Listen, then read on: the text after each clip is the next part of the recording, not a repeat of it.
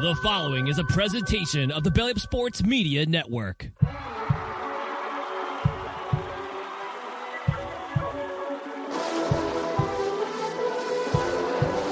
Ball sends it over to Edward Robles. Go insert name FC.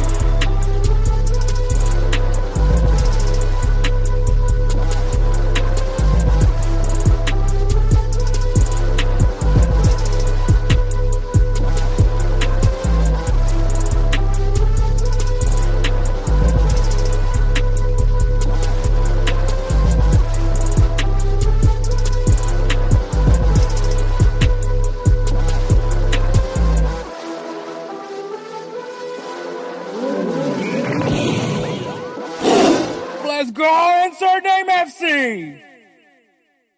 What is up, everybody? My name is Hector Flores, host of the Insert Name FC podcast, a member of the Belly Up Sports Media Network, and you can also catch us on Spotify, YouTube, and of course, Golz TV, the Hulu of soccer content. Joining me, as always, is my best friend and the other host of the show. Can't see his face, but you can see the beautiful Insert Name FC logo on him, Edward Robles. Hey, what's up, guys?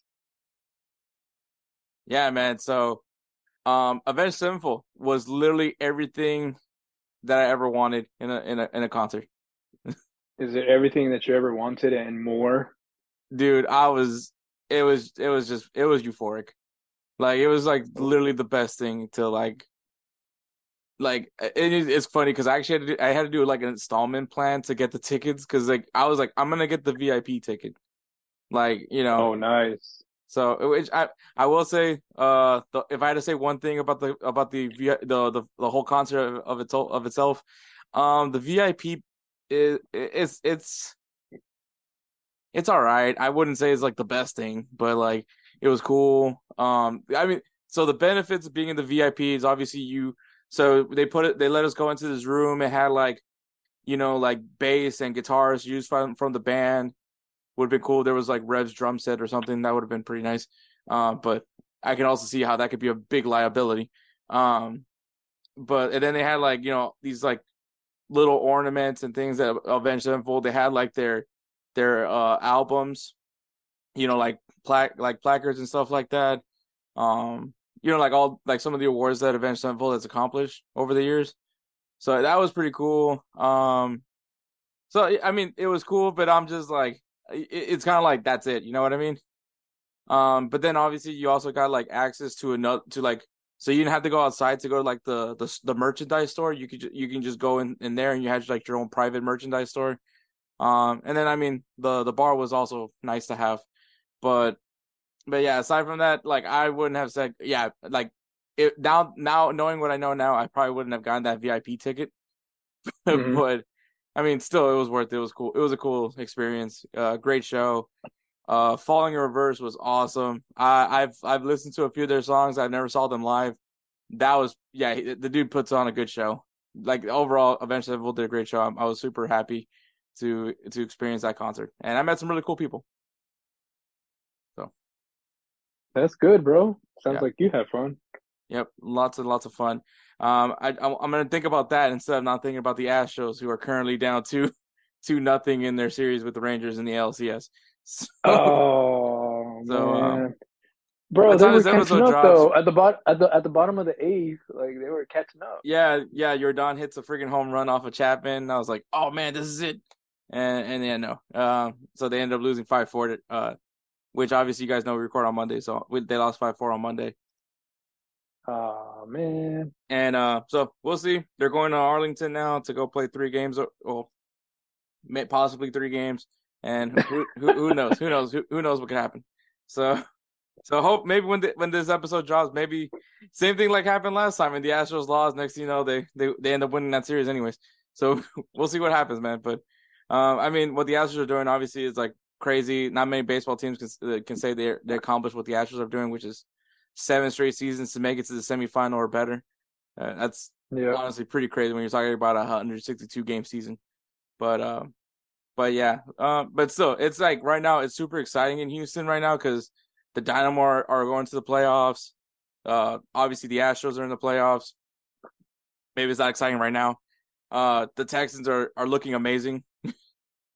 Um, you know, because now they have the now they have a quarterback that's not a not a deviant. So, yeah, that's great. Um, but yeah, so it's really cool. Um, but aside from that, dude, uh, Avenged Sevenfold was awesome. Edward, did you do anything cool this past weekend? Uh, well, I went to well, this made me feel old, and when I say it, it makes me feel old. But I went to my niece's wedding because we all know that Hector has two young nieces. I have a niece who apparently is in her twenty somethings, and she just got married. Nice guy, um, what I noticed though, since because of where they're from, it's a small town. It's in it's in Bastrop and everything, so you know they're like country, and I don't want to say country country, but like even the Hispanics over there are very country. So like the whole thing, it was like very Mexicanish, countryish, and literally, I think. Are we talking about like, pointy boots, or we're talking about like the the the no square no toes? country like square toes and okay.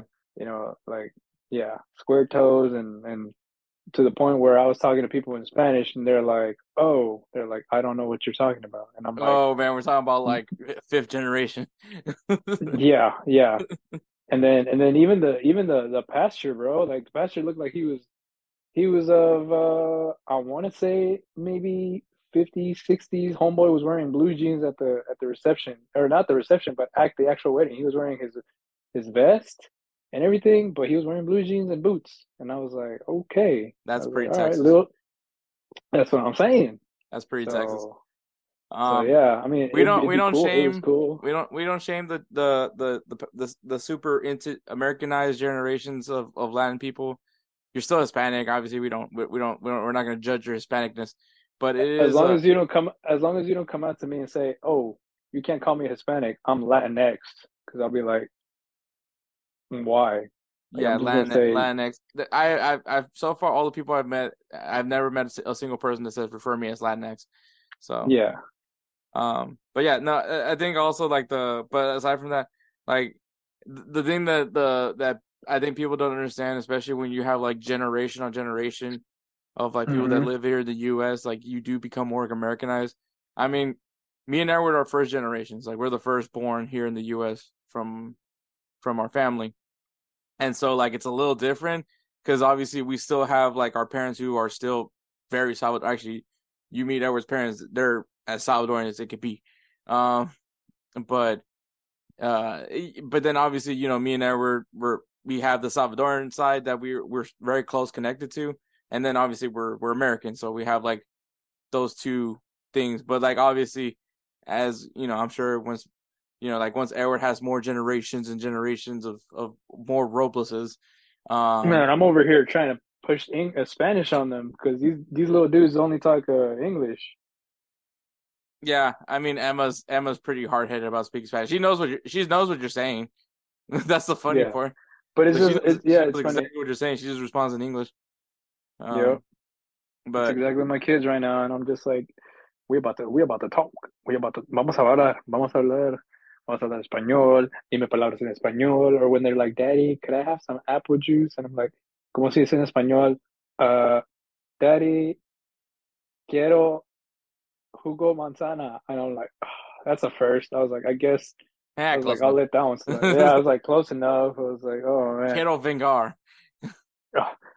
I'm. I guess I'm raising a bunch of little Hectors over here. hey, you know, I panned out fine. Um, but yeah, man. So Edward Edward enjoyed a wedding. Had to see his uh 20, 20 plus year old uh, niece. Niece. Also, you got. Edward. Edward was born an uncle. so I I definitely uh, no. I was not born an uncle, but I think pretty I close. Was four. I was four when I was an uncle. Okay. I was four years old when I was an uncle. And he had to give that one so, away. Yeah, I was like, uh, I was like, what? When they told me, I thought he was just a kid. To be honest, they're like, no, he's he's your sobrino, and I'm like, what? I was like, I didn't even know what that word was. I was like, okay. It's always like the funniest thing too, because it's like, meet your uncle, and it's this little dude, this little dude, and you're just like, what? Here's a 20 mm-hmm. Oh man, bro. But, let me tell you something. Remember Juanjo?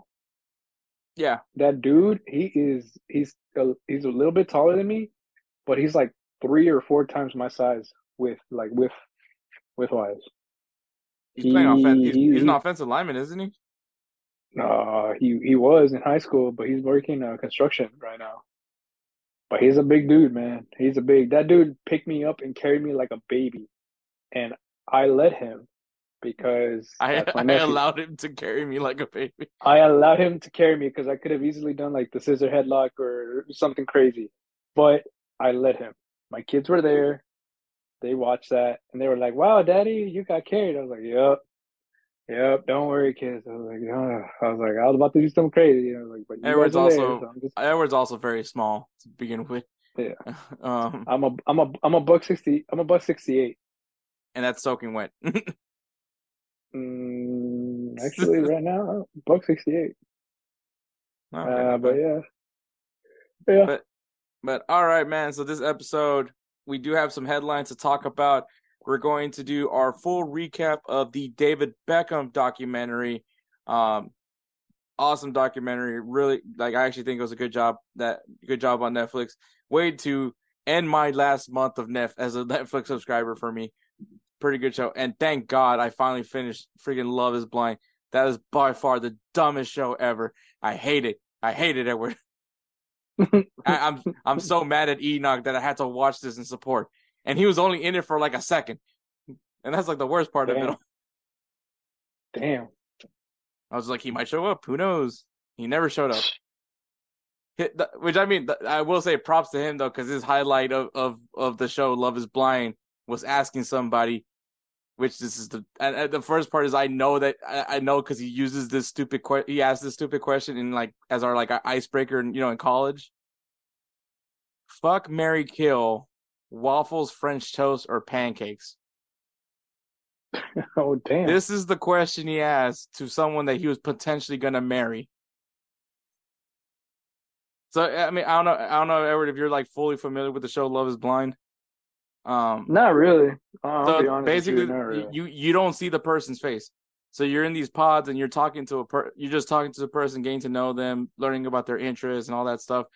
And in order for you to see them face to face, you have to propose to them to find out if love Mm. truly is blind. Um, which I keep saying, like if if you're gonna do this show, really do it right and have like fat people in it, because then it we really will find out how, if love really. oh my god. so so what you're saying is okay, let me I'm not trying to insult you, but that means would you try to sign up for it Hell no, at, at that point? hell no, Wh- Why? Why? dude. You only talk to a person for like I don't know a week, and then you have to decide if I want to marry them. But I'm pretty sure the marriage isn't real. No, actually, like there's like people actually got married. Uh, well, one couple did. The the rest didn't work out. Oh god. But like, oh god. yeah. Um. So personally, I wouldn't want to get do personally. I, like if if the option was to date the person and then like be in a relationship with them, sure, why not? But like if if the fact that like the end goal is to get married, I would ha- would definitely not do it. Like. May- Maybe if this if the if the end goal is to get to get us a condo, like they're buying us a condo, I'm like, all right, well that seems cool, but I'd rather do that than get than have a wedding. Yeah, let's get the. Can we can, instead of spending all that money in a wedding? Can I just have a condo? Yeah, it was. Mm. It's it was just. Anyways, but yeah. So uh, this is my last month of Netflix. Um, but yeah. So we're gonna do the re, uh, do our full recap of the entire documentary. It's a four episode uh documentary of David Beckham. Announce our players of the week. Give you guys some games to look forward to this coming weekend. Um, and wrap this show up. And it is a a five aside draft, and the topic is 2000 trends, trends from the 2000s.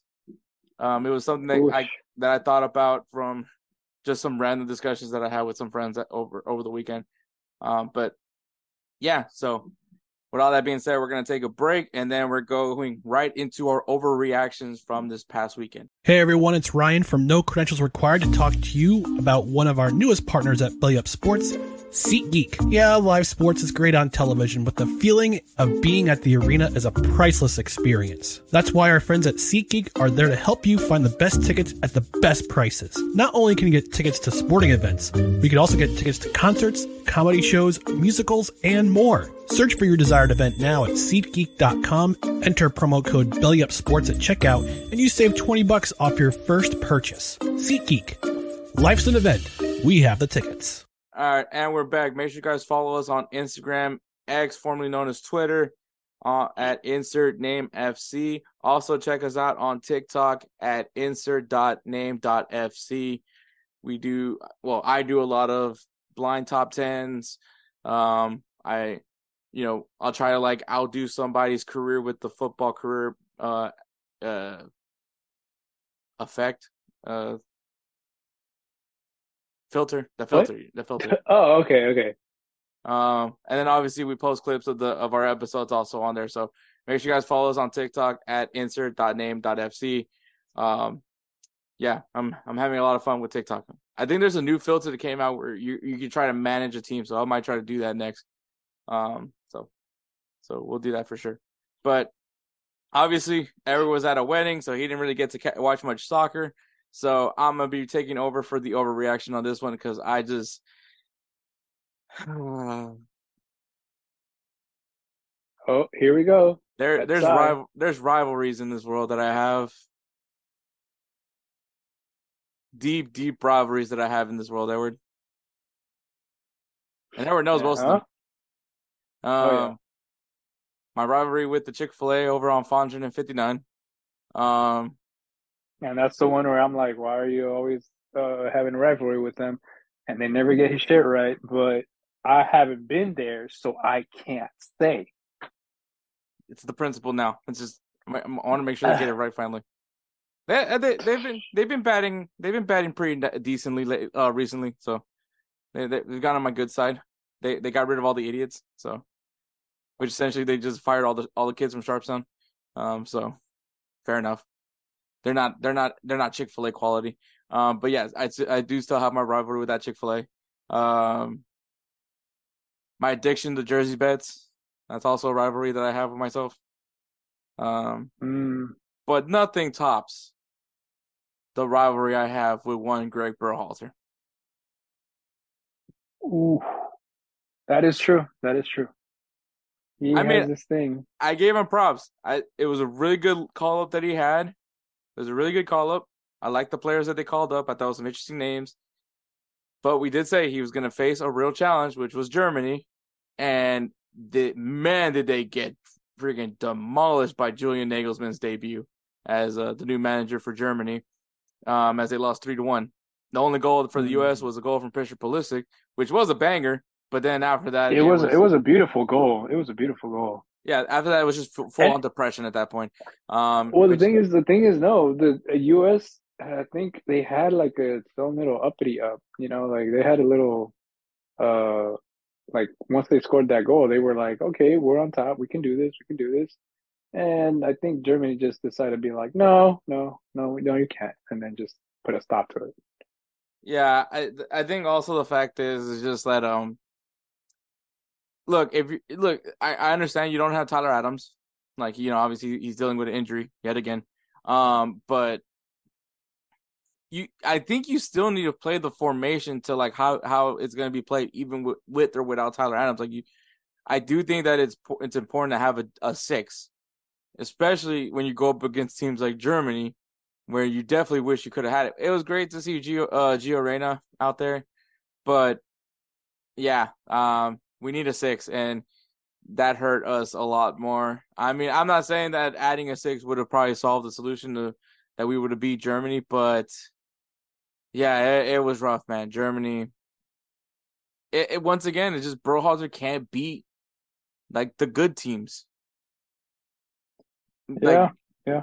Like we, I, the, all we said about Uzbekistan. All right, cool. We, you know, we beat these two, these two, you know, no offense, but just not big countries. But we we beat them and we're supposed to beat them. It, we're not worried about the team. Like Greg Berhalter can beat the teams that that we're supposed to beat. It could be a little bit overwhelming sometimes, but he still does it. It's the teams that we want to challenge that you know you know we're all cocky and arrogant about this this US uh these US players um and it's the same thing like you know the the the World Cup um man they str- that that was a struggle. Every single game was a struggle. And then we just got outclassed by Hol- by by the Netherlands. Just outclassed. And that Oh, it- yeah. same thing that happened with, and it's the same thing with Germany. We just got outclassed by Germany. Um so. And the US and the US Soccer Federation spent loads of money on a search committee to get us this guy. Mm. I don't know what the other options were. I don't know if I don't know if um God, what's the name of that guy? What's the name of the other guy? The other American. Uh the one that failed at Leipzig. And then Oh, uh, uh, Jesse Marsch. Pifo. Oh, I was like, I was like, I don't know. I, I was like thinking Pifo. Uh J- Oh. Jesse Sorry. Marsh. Yeah, Jesse Marsch. Uh, Jesse Marsch. Like, Perfect. I don't know if Jesse Marsch would have been the solution, but I would at least tested that boundary before we, you know, test that before we went back to Greg Berhalter. So, um, yeah, I still don't believe in Greg Berhalter. I don't. Uh, you know, unfortunately, that's who we got to ri- ride with till till from here on out, though. Uh, but I just don't believe in the. I, I just don't believe in Greg Berhalter. When we when when we, I, I I'm really apprehensive now about Ghana. I'm I'm really am. And I mean, by the time this episode drops, I mean, we're probably gonna know the result of the Ghana game. But right now, it is so hard to believe in Ghana. I mean, believe in Ghana, believe in the that Greg Berhalter can make this team a competitive team by the 2026 FIFA World Cup. Like it's it's I just don't have faith in it right now. So that's my overreaction. Um, God, I hate you, Greg Berhalter. I think I hate you more than I hate Tottenham. So, congratulations, Tottenham. You're not the most thing the the thing I hate the most. It is. well, well, damn. wow. Yeah. Uh, is it me or is there about to be a celebrity boxing match over here where Hector challenges somebody else? Actually, I, I am going to a free boxing lesson um this week, so maybe. Shoot, that's, what's up. Yeah, so maybe. And maybe. once you learn, you can teach me. From, from my one free boxing lesson. Sure, why not? I'm like I'm like granddad from the Boondocks. Sorry, Billy Oh, Mays. Sorry, Billy Mays. I can only do this one. why buy the why buy the tape when I can use the infomercial for free? then he was already sweating and stuff just from the infomercial. oh man. All right. So headlines, man, headlines. So Wayne Rooney leaves DC again. Uh DC United and Wayne Rooney has decided to mutually part ways after literally a season and a half. Um but ri- rightfully so, you know, this is now the fourth straight season where DC United will not be in the playoffs. Um so clearly clearly the Wayne the Wayne Rooney effect did not work out. Um, and now they have Christian Benteke, which that's gonna be interesting. Um, but I mean, I, I think it was like also a good reason for Wayne Rooney to leave. Not not saying that he's not a good manager for MLS. I think he could be somewhat competent competent for MLS. The only thing is that also DC United is looking to bring in a new general manager. And I think sometimes it makes a lot of sense for the general manager being able to bring in their own coach, like who they think would be of the best fit to what their vision is for the club. It's kind of similar to what like the you know with the Dynamo when you know when Pat when Pat Onstad took over, he brought in uh he brought in you know the first guy that he thought was going to work out. Clearly that, that didn't happen. Um, uh, Paulo Nagamura, and then obviously then now we have Ben Olsen. Now we're actually good. So I mean it it makes a lot of sense uh to for for DC United to just part ways with Rooney, um and then Rooney can seek other other opportunities, which he did. He did get another opportunity, which was he is now taking over for Birmingham City over in the championship. Um which they just recently fired their manager, John Eustace. Um also if you guys don't know, Birmingham City is the team that Tom Brady is a minority owner in. So that's pretty cool, right? Mm. Yeah, I mean, Tom Brady, man. So, yeah. So now Wayne. So and I mean, obviously Wayne Rooney has a lot of experience, especially in the lower the lower divisions in in England. So he come in, and you know, obviously Birmingham City is actually in a pretty pretty good spot right now because they're currently in sixth place. Uh, they only have 18 points right now, which is 12 points behind first place Leicester City. Um, so I mean, as of right now, Birmingham City is in a in a in a playoff position uh, for promotion. So not necessarily a bad situation. Just Rooney just doesn't need, just can't just can't fuck it up. That's really all that he does need to. That's all he needs to do, is not fuck it up and and get Birmingham City into the Premier League. Mm, I mean, that's uh, I think that's a tough cookie to crack. You know, trying to get them into the Premier League. Uh, I don't know, man. That's a that's a one tall order, and we know Rooney is not tall, but he is. It is possible for him to do. We've seen him do, uh, like you said, we've seen him do pretty spectacular things with lower division teams. So, yeah, I mean, I, it's, I, it's... I, I think Wayne Rooney goes into that category of guys who are really good players. That I, I'll honestly say, it, I don't think that he necessarily should be a coach. um, I mean, uh, let's put it this way: Steven Gerrard. You know, he's had his he had his run in uh, with, with Rangers. Uh, Frank Lampard, he did not do very well with Chelsea uh, when he was an interim. And, uh, and but I mean, it's just, yeah, but that's the thing. I think it's like it just has time and experience. And to be fair, it's like maybe also uh, Rooney could take some of the stuff that he learned here at the M- in the MLS and take it over there you know, overseas. No, yeah, definitely. So it'd be it'd be pretty good. No, yeah, I mean, I'm not saying that necessarily. I, I'm I'm just saying that sometimes like not every player needs to be a manager, and that's that's kind of my point. Uh, I mean, honestly, the jury's still in the air for for Zinedine Zidane because I don't know if he was really a good of a manager or he just inherited a really good team. so like, that's like one of those things like I mean, I know Xavi's a good manager because he, you know, what he did in Qatar, and then you know, obviously, you know, doing what he's doing right now in Barcelona with the very little amount of resources that he's given. Um, so I, I can I can definitely say in full confidence that Xavi's a good manager. Um, it's the same thing that we can say about um Xabi Alonso right now, who I think is rumored to be the next manager of Real Madrid when Ancelotti leaves. But then I'm also hearing heard, that he could be like the next Liverpool manager. So nobody knows what's going on. I mean, to be fair, the more logical and more believable uh, choice right now would be that Xabi Alonso is going to be the manager of Real Madrid later on because I don't think Jurgen Klopp is going in anytime soon. Yeah, I don't. I don't think so. I really don't think so. Um, especially especially the way Liverpool's been playing this year. Um, yeah, but uh, but but yeah, like, but I mean, like, my whole thing is just like not every player is gonna pan out to be a good coach. Um, especially like the world class players.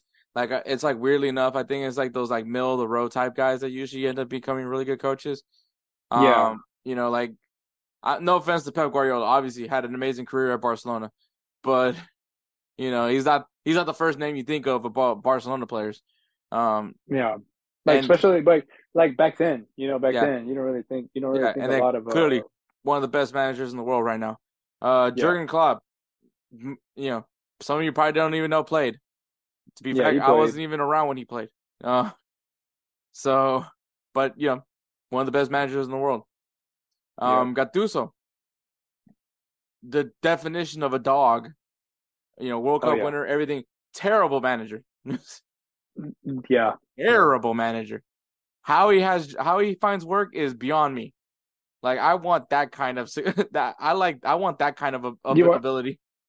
You want that kind of job security and still, and still get work. you want that job security. I give me you. that. I got you.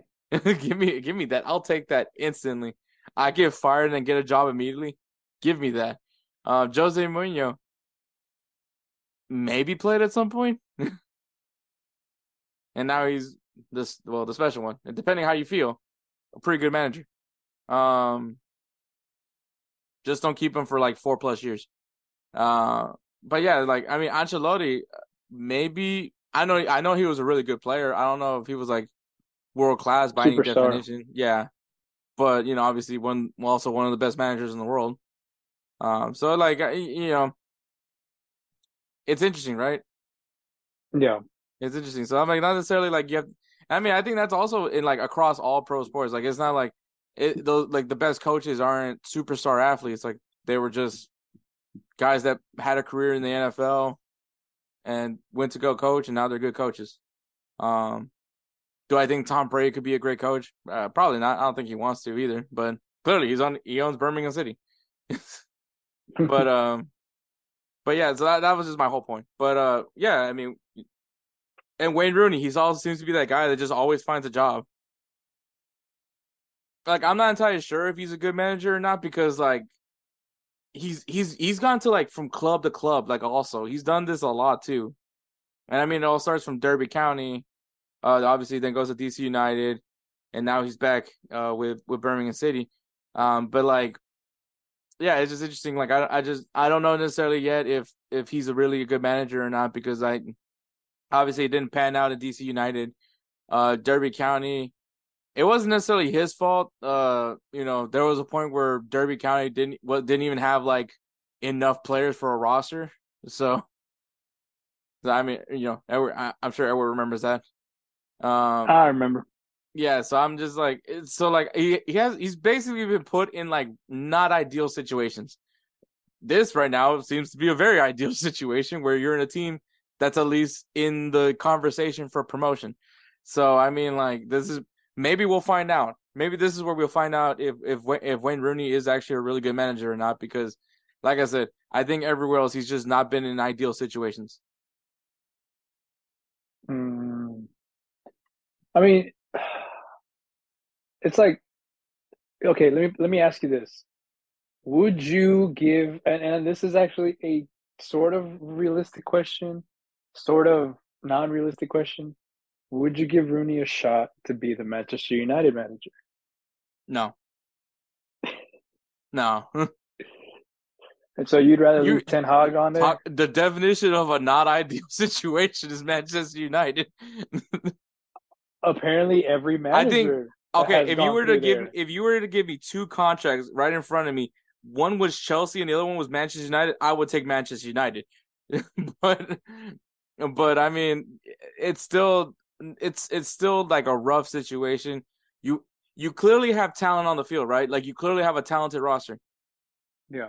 Eh, so I mean, that's like maybe the the compelling part is like you do have players, you just got to put them in the right place and then let let magic happen. But also for some reason there's a eh, eh, and also like maybe like change the locks in Harry Maguire's house so he doesn't go he doesn't get to the stadium. Um and somehow uh, remind Onana that he's a good goalkeeper. Uh but yeah, The thing like- is, I was reading, I was reading this one article about uh, Onana and all the all the all the stuff that's surrounding him.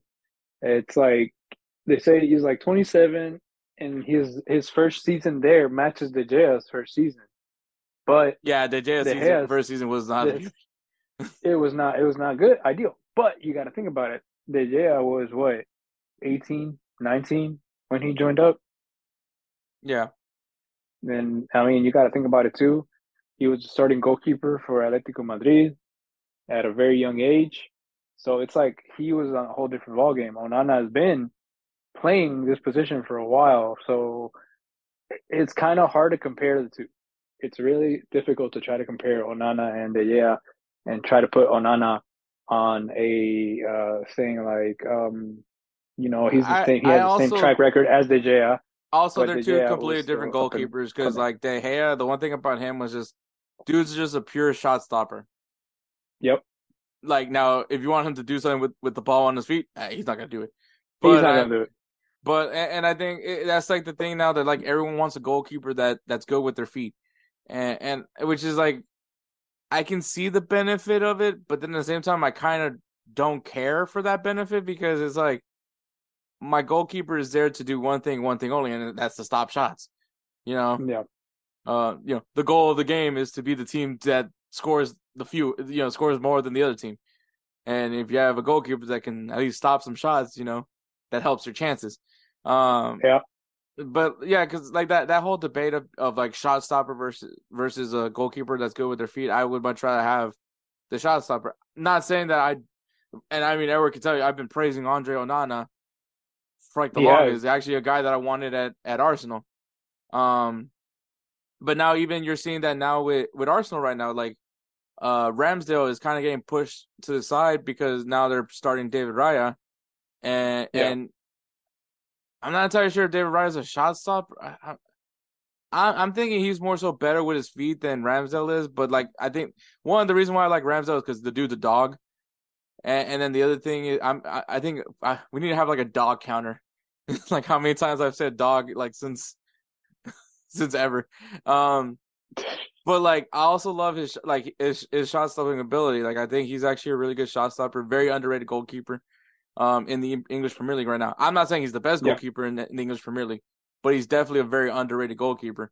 Um, and, but I mean, clearly Mikel Arteta sees something in David Raya that he thinks is better than uh than Ramsdale.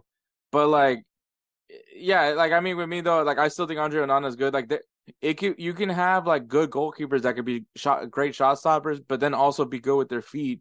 Um, it's just more or less it's either it's it's most likely if you have a good goalkeeper, they're probably just really good at shot stopping. Like Courtois is like a good example of that. Um, like, yeah, and he's he, he's horrible. He looks feet. so awkward when he has the ball on his feet. Whenever he did that cut, I mean, it, it looked like he did it right. It's just I think he pulled that accidentally. Like he pulled that. He's also like super lanky, so like eh, he's just Yeah. just because of his height alone is just what makes him awkward. But like, yeah, like, but he's a shot stopper. Um, that's literally all he does. So I mean, uh, but I still think Andre Onana is still a good goalkeeper. It's just unfortunate that he has Harry Maguire in, in his back line. Um, but uh, yeah, I don't, I don't think Wayne Rooney would be a good solution to Manchester United. Because like I think the other issue right now for Man United, I think it's something that you and me have talked about too, is like these players are just not hungry, man. Yeah. Like I mean, you need like you need like some sort of like drill sergeant type of manager to come in and really like you know humble these guys back. Maybe bring back Jose Mourinho. no, that that'd be terrible. Um, but yeah, you, you you I think a disciplinarian type of manager would be ideal. Um, maybe would have been nice to have Ralf Rangnick at that time because I think that's that's kind of what he is as a disciplinarian. Um, but obviously that didn't work out because Ronaldo didn't want to press. Um, so that's all a bunch of whole, just a whole debacle.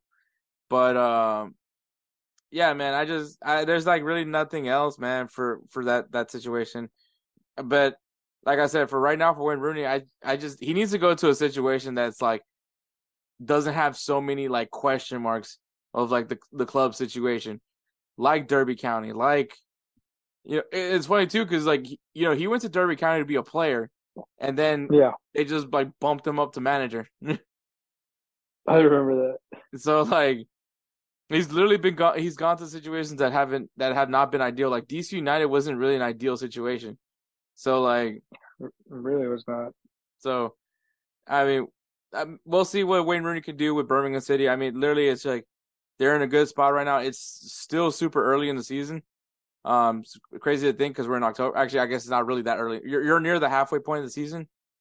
Um, but like I I think I I think he's going to go into a good situation as long as he does as long as he is the good, the manager that we all think that he could be.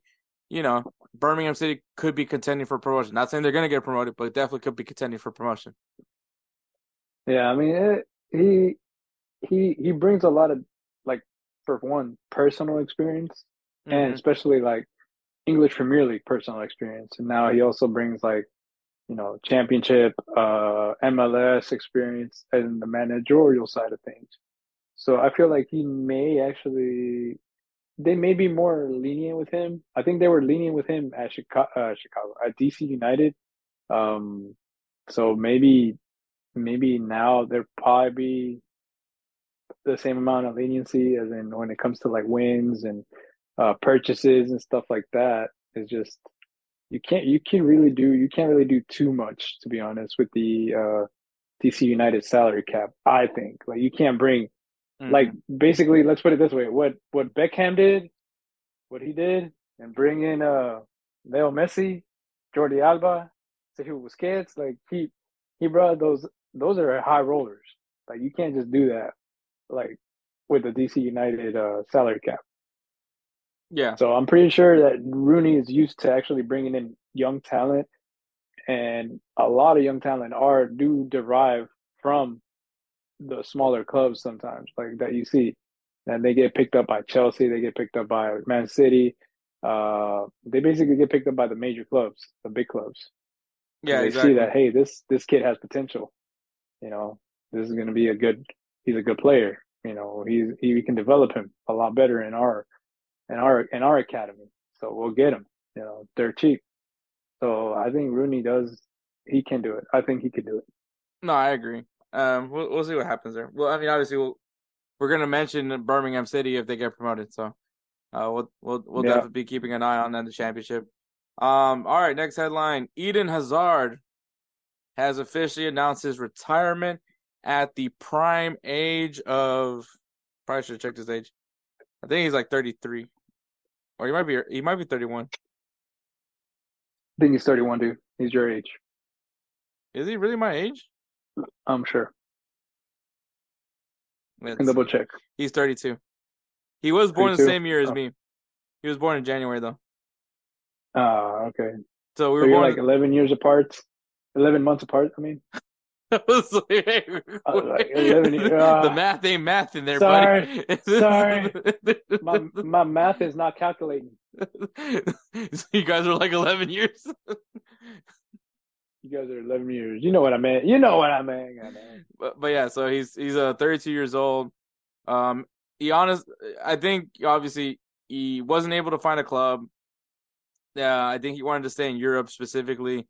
Um, but yeah, after leaving Real Madrid, re- really wasn't able to find a club that he would he would prefer to be at. Um, there was interest from MLS teams and ev- obviously Saudi Arabia.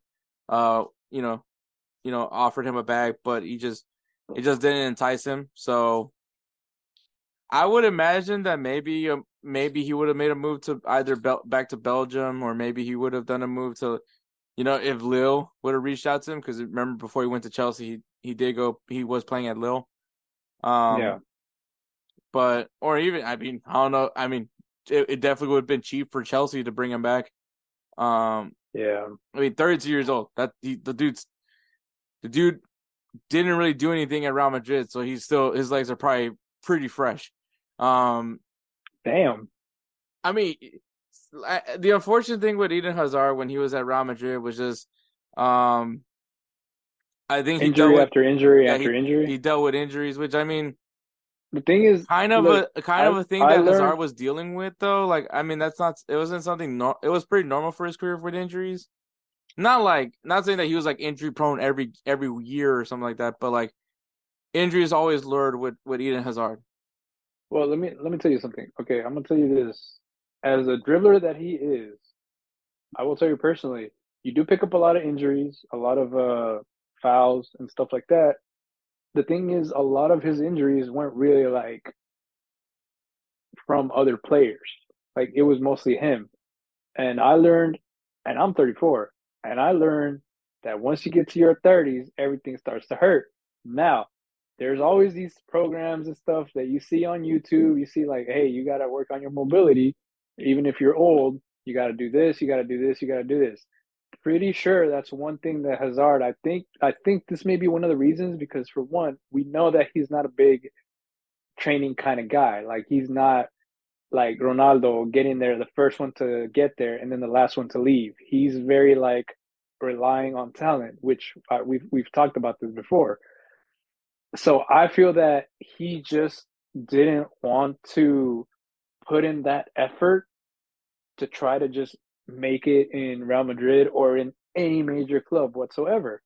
So I think that's the reason why he's retiring. Of course, you know, he's made his money, he's made his moves, he's been to the World Cup, he's been to the to to the Champions League, he's been the dude's done it all, you know, he's and he he I mean in Chelsea the dude was phenomenal. Like that dude there, that, that's the reason why Real Madrid picked him up because of all the stuff that he did in Chelsea, all of his achievements in Chelsea.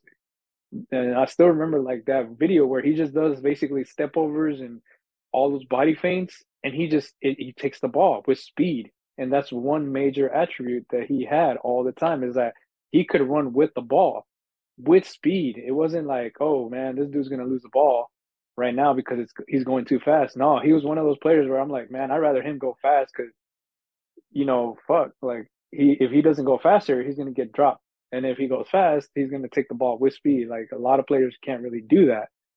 You know, a lot of players tend to push the ball. Like Ronaldo, Ronaldo has that where he pushes the ball and he uses his speed to catch up to the ball. Uh, mm-hmm. Messi is the one that kept it close. Same thing with Eden Hazard. But Hazard had that that I don't know. I, I guess it was like maybe I felt like Hazard had the ability to change direction and maintain the speed. Messi changes the direction, body feint, and then starts accelerating again. Like so, he would be like going, let's say, ten miles an hour, then slow down back to two, and then all of a sudden starts going to three, four, five, six, and go up. Hazard, I felt was like he would do the cut, and then he'd start slow again. It'd be like two, but then from that two, he'd already be at eight as soon as he would take off running. He just had tremendous acceleration and when he was playing in Chelsea. The thing is, like I said, he never really took care of himself when it came to injuries. Like I think he just did, he did the bare minimal, and it, it, as long as in recovery as well, I think he just did the bare minimal or whatever like the the team of of uh, physiotherapists would do. It'd be like, all right, you're good to go. You're warmed up uh, we recommend you doing. No, I'm okay. Like he's like, oh, I'm okay. I'm just gonna rely on my talent. Like that's how he was. Like I think that's that's how he is, and and it it got back to him after all this time. So I think that's also one thing where um he that's one of the reasons why I think he's retiring is like he's just like I just don't feel like keeping up with it anymore. It could be like I said, it could be him wanting to be with family, it could be him just plagued with injuries and he's just tired of dealing with all of that. But I do think that a major component or a major reason why he's retiring is because he's like, I don't want to bang on my body any more than it already is. And I don't want to take care of it either. Like, not take care of it, but he's like, I don't want to try to work from zero all the way up again, you know? Yeah, I I think also the fact that he he he hadn't commit to a club yet, um, or yeah. he didn't get that offer was also uh, also another thing because I mean, if, you know, when you're not when you're not training or you're not, you know, you're not playing in a major team, and I mean, working out versus like training with you know the the club for practice and all that is is two completely different things. Like there's football fit and there's and then there's you know fit, um, and those are two big differences. And um and obviously you know we're it's October season started like in back in early like late August, so like that's a that's a big chunk of time of not training with a team, not building chemistry with your team. Um, and that does have issues. And I think there's also like the fact also that like maybe some clubs were just kind of kind of hesitant on getting um getting uh, Hazard because of unfortunately like his time at Real Madrid was just not good. Um, you know, obviously dealt with injuries. He was overweight when he came in when when he came into Real Madrid when he first came to Real Madrid, he was overweight. Um, which I mean, he wasn't fat, but I mean, obviously, when it comes to soccer standards, like, yeah, he, he was overweight. But then obviously, you know, he gets hurt. Vinicius ends up, you know, finally being the player that everyone was hoping he would be for Real Madrid, and then you know lost his spot to to Vinicius. And then, and the thing is, like, to get it back against Vinicius, uh, Vinicius was basically hungry for goals, hungry for the field, for him to be making those runs where nobody could stop him, dude. Like it's hard. Like you can't you can't compete against that. It's hard. yeah. So I think at that point that also I think was a factor why he wasn't getting like the offers that he was hoping to get. Um, but then also like you said, I mean, you know, at at some point you need to rest your body, and I, I think at this point his body is like too rested now. Will he come back? Yeah. Probably, pro- probably not because I mean, most footballers don't like flirt in and out with retirement like Landon Donovan does. Um, so so yeah, I think I think he's for sure done. He look when you look back at Eden Hazard's career, if you just take away Real, his time at Real Madrid, because I'm sure everyone wants to forget about his time at Real Madrid, including myself. Um, he was he was that dude. He was a hundred percent that guy.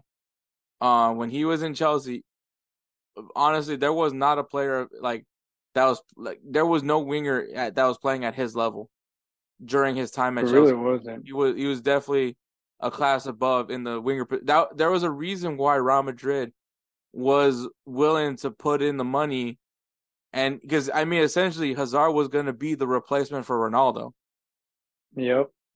and, and so you know that's that's a pretty big, pretty big statement coming from the club. Like, hey, this is this guy is a quicker version of Ronaldo. Let's get him in now, and, and you know, obviously it didn't pan out, and and now, like I said, uh, like just a series of things that led to obviously what ended up being his career with Real Madrid being a disappointment was the fact that obviously injuries happened, um, and then obviously of course the rise of Vinicius Jr. Um, definitely didn't help his case, uh, and so and that's why Eden Hazard just didn't really play hardly any matches while he was in Real Madrid. Um, but like I said, if you if you take away that Real Madrid stint, you would look at him and you will say that he's definitely, you know, up there as one of the greats. Like you're, and I mean, I'm sure you know one part of that golden generation of Belgium. You know, no, oh yeah, no one's gonna not talk about Belgium's golden generation without mentioning, you know, Eden Hazard Eden and Kevin Hazard. De Bruyne, Lukaku, uh, yeah, Lukaku. Courtois. Yeah. So like so and and Eden Hazard was literally the fourth like the leader of that group um before you know obviously like I said injuries happened for him and and and you know Belgium happened. Um but but I mean aside from that the guy had an amazing career. I mean just looking at his career right now like here's his stats according to Transfermarkt 622 appearances 167 goals 157 assists um had five league titles and one champions league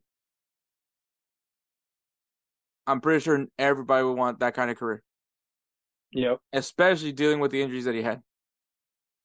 Oh yeah. I mean, think about it. Uh, you know, El Fenomeno, he had to retire even if he wanted to keep playing Yeah, because of the, because of the injuries, because it couldn't his body couldn't couldn't handle all that anymore. I mean Ron- Ronaldo, he did some things. The fact that he had to like learn how to kick with his opposite foot and be lethal with that one, and became lethal with it. I mean, the man was just. I don't think there's gonna be ever another player that was like was like Fat Ronaldo. So, but anything anything you want to say about Eden Hazard before we wrap this up? uh, he was a tremendous player in Chelsea, Real Madrid. Um, Yeah, we can just not talk about his time at Real Madrid. I was gonna say thank you for not playing hard against Barcelona He wasn't. He the didn't time play that at you all. were there, and the time that you were there. Yeah. So, well, yeah. No, Actually, you yeah, might want to. You might want to be mad at him for that because if it wasn't for him, you know, Vinicius wouldn't have been torturing you. Ah. uh, I mean, Double edged sword. yep, yep, pretty much. But all right, so we're gonna go ahead and take a break, and then we'll go into our recap of the David Beckham documentary, which I really don't know if that was the name of the documentary. I just I just called it David Beckham. doc- It was probably Beckham. for all I It is. Beckham. Okay, so yeah, but we'll do our recap of of Beckham. It's on Netflix, by the way. So. on Netflix. Hey guys, this is Hector from the Insert Name FC podcast here to tell you guys about Cannadips. It is a great tasting, superior alternative to traditional dip using CBD in a way that is radical, enjoyable, and effective. It comes in five core flavors wintergreen, mint, citrus, mango, and American spice. Canada CBD is the new evolution in dip, allowing guys to enjoy great, long lasting taste without the downsides. If you guys want to go ahead and try them out, use the code BELLYUP20 at CannadipsCBD.com. Once again, BELLYUP20 at CannadipsCBD.com, and you'll get yourself 20% off your purchase. Thank you again for Cannadips for being a great partner of Belly Up Sports. And we're back. All right. The documentary Beckham, the story of David Beckham. Um, done by Netflix. So if you guys have Netflix, go ahead and check it out. It's a really good documentary. Um, I gotta say before we start talking about the documentary itself, Edward, uh, what do you think of David Beckham? Like when you think about the name Man. Beckham. I think of Beckham. Uh, I think when he was in Manchester United. Um, he was a key piece in in Alex Ferguson's uh, Man U uh, team, uh, especially because I think they were building the team all around him. And then, of course, I do think of uh, the World Cups where he was captain for England, and of course when he was a Galactico, because I believe he was like one of the remaining Galacticos, Mhm. like after everybody basically left. he was and he was the last Galactico. Yeah, so that was uh that was it. I mean, that was that was fairly it. That's really mostly for what I remember him for. Um after that, I mean it was uh I still- oh yeah, I still remember that he was gonna get paid three hundred and sixty five million dollars for the one season he was gonna be there. So technically he was he was the first that was the first time I ever heard of a contract that ludicrous where it was like a million dollars a day, basically. Oh yeah, yeah. That yeah, that was crazy. I mean, if it wasn't for David Beckham, the designated player rule wouldn't have been a thing. Um, Yep. So, thanks, Becks.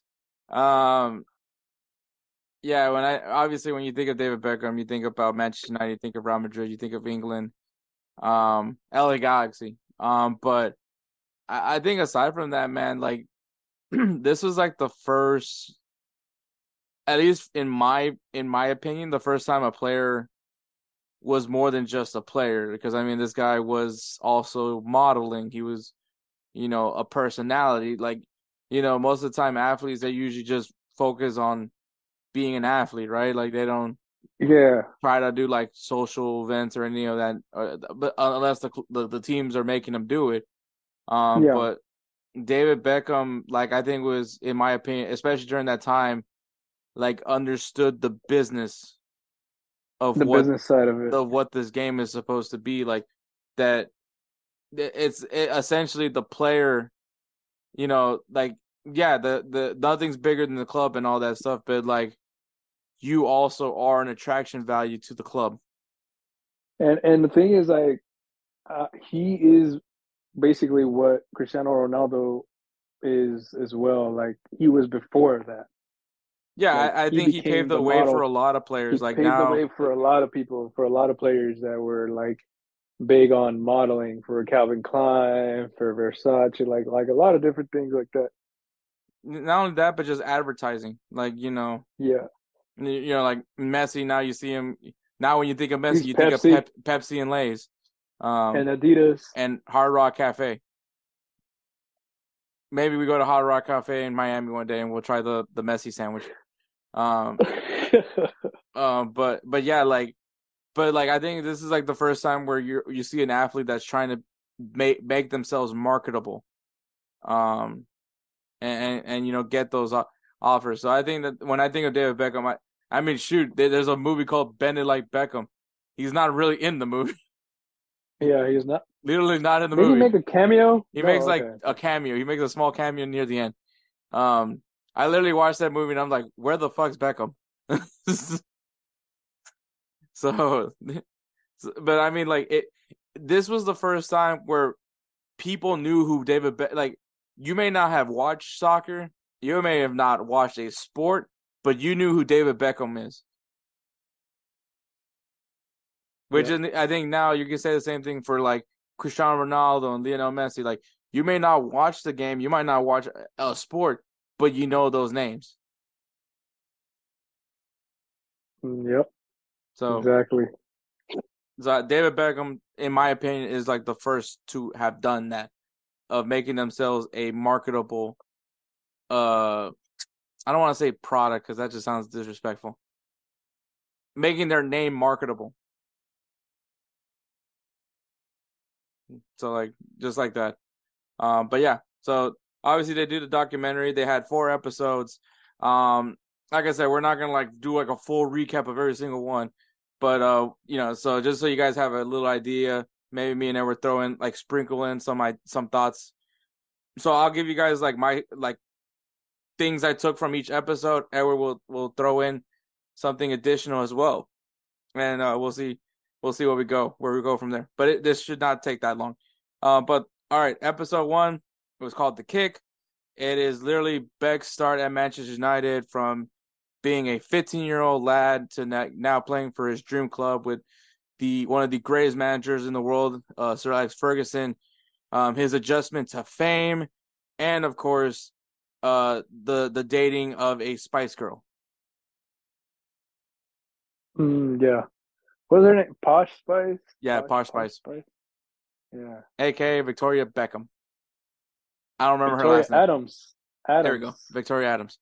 Um, I, I just gotta say the one reason why I also wanted to watch this documentary was because of the scene when like uh of the clip of Victoria Beckham saying that uh that like her that you know her and David come from working class families and then Beckham literally like walks in and says stop no you weren't like t- tell the truth and then starts yeah, asking because his dad did come from a working class family. Like, yeah, he, like he was Beckham was class. legitimately working class, and then she has to mention that in the '80s her dad drove a Rolls Royce.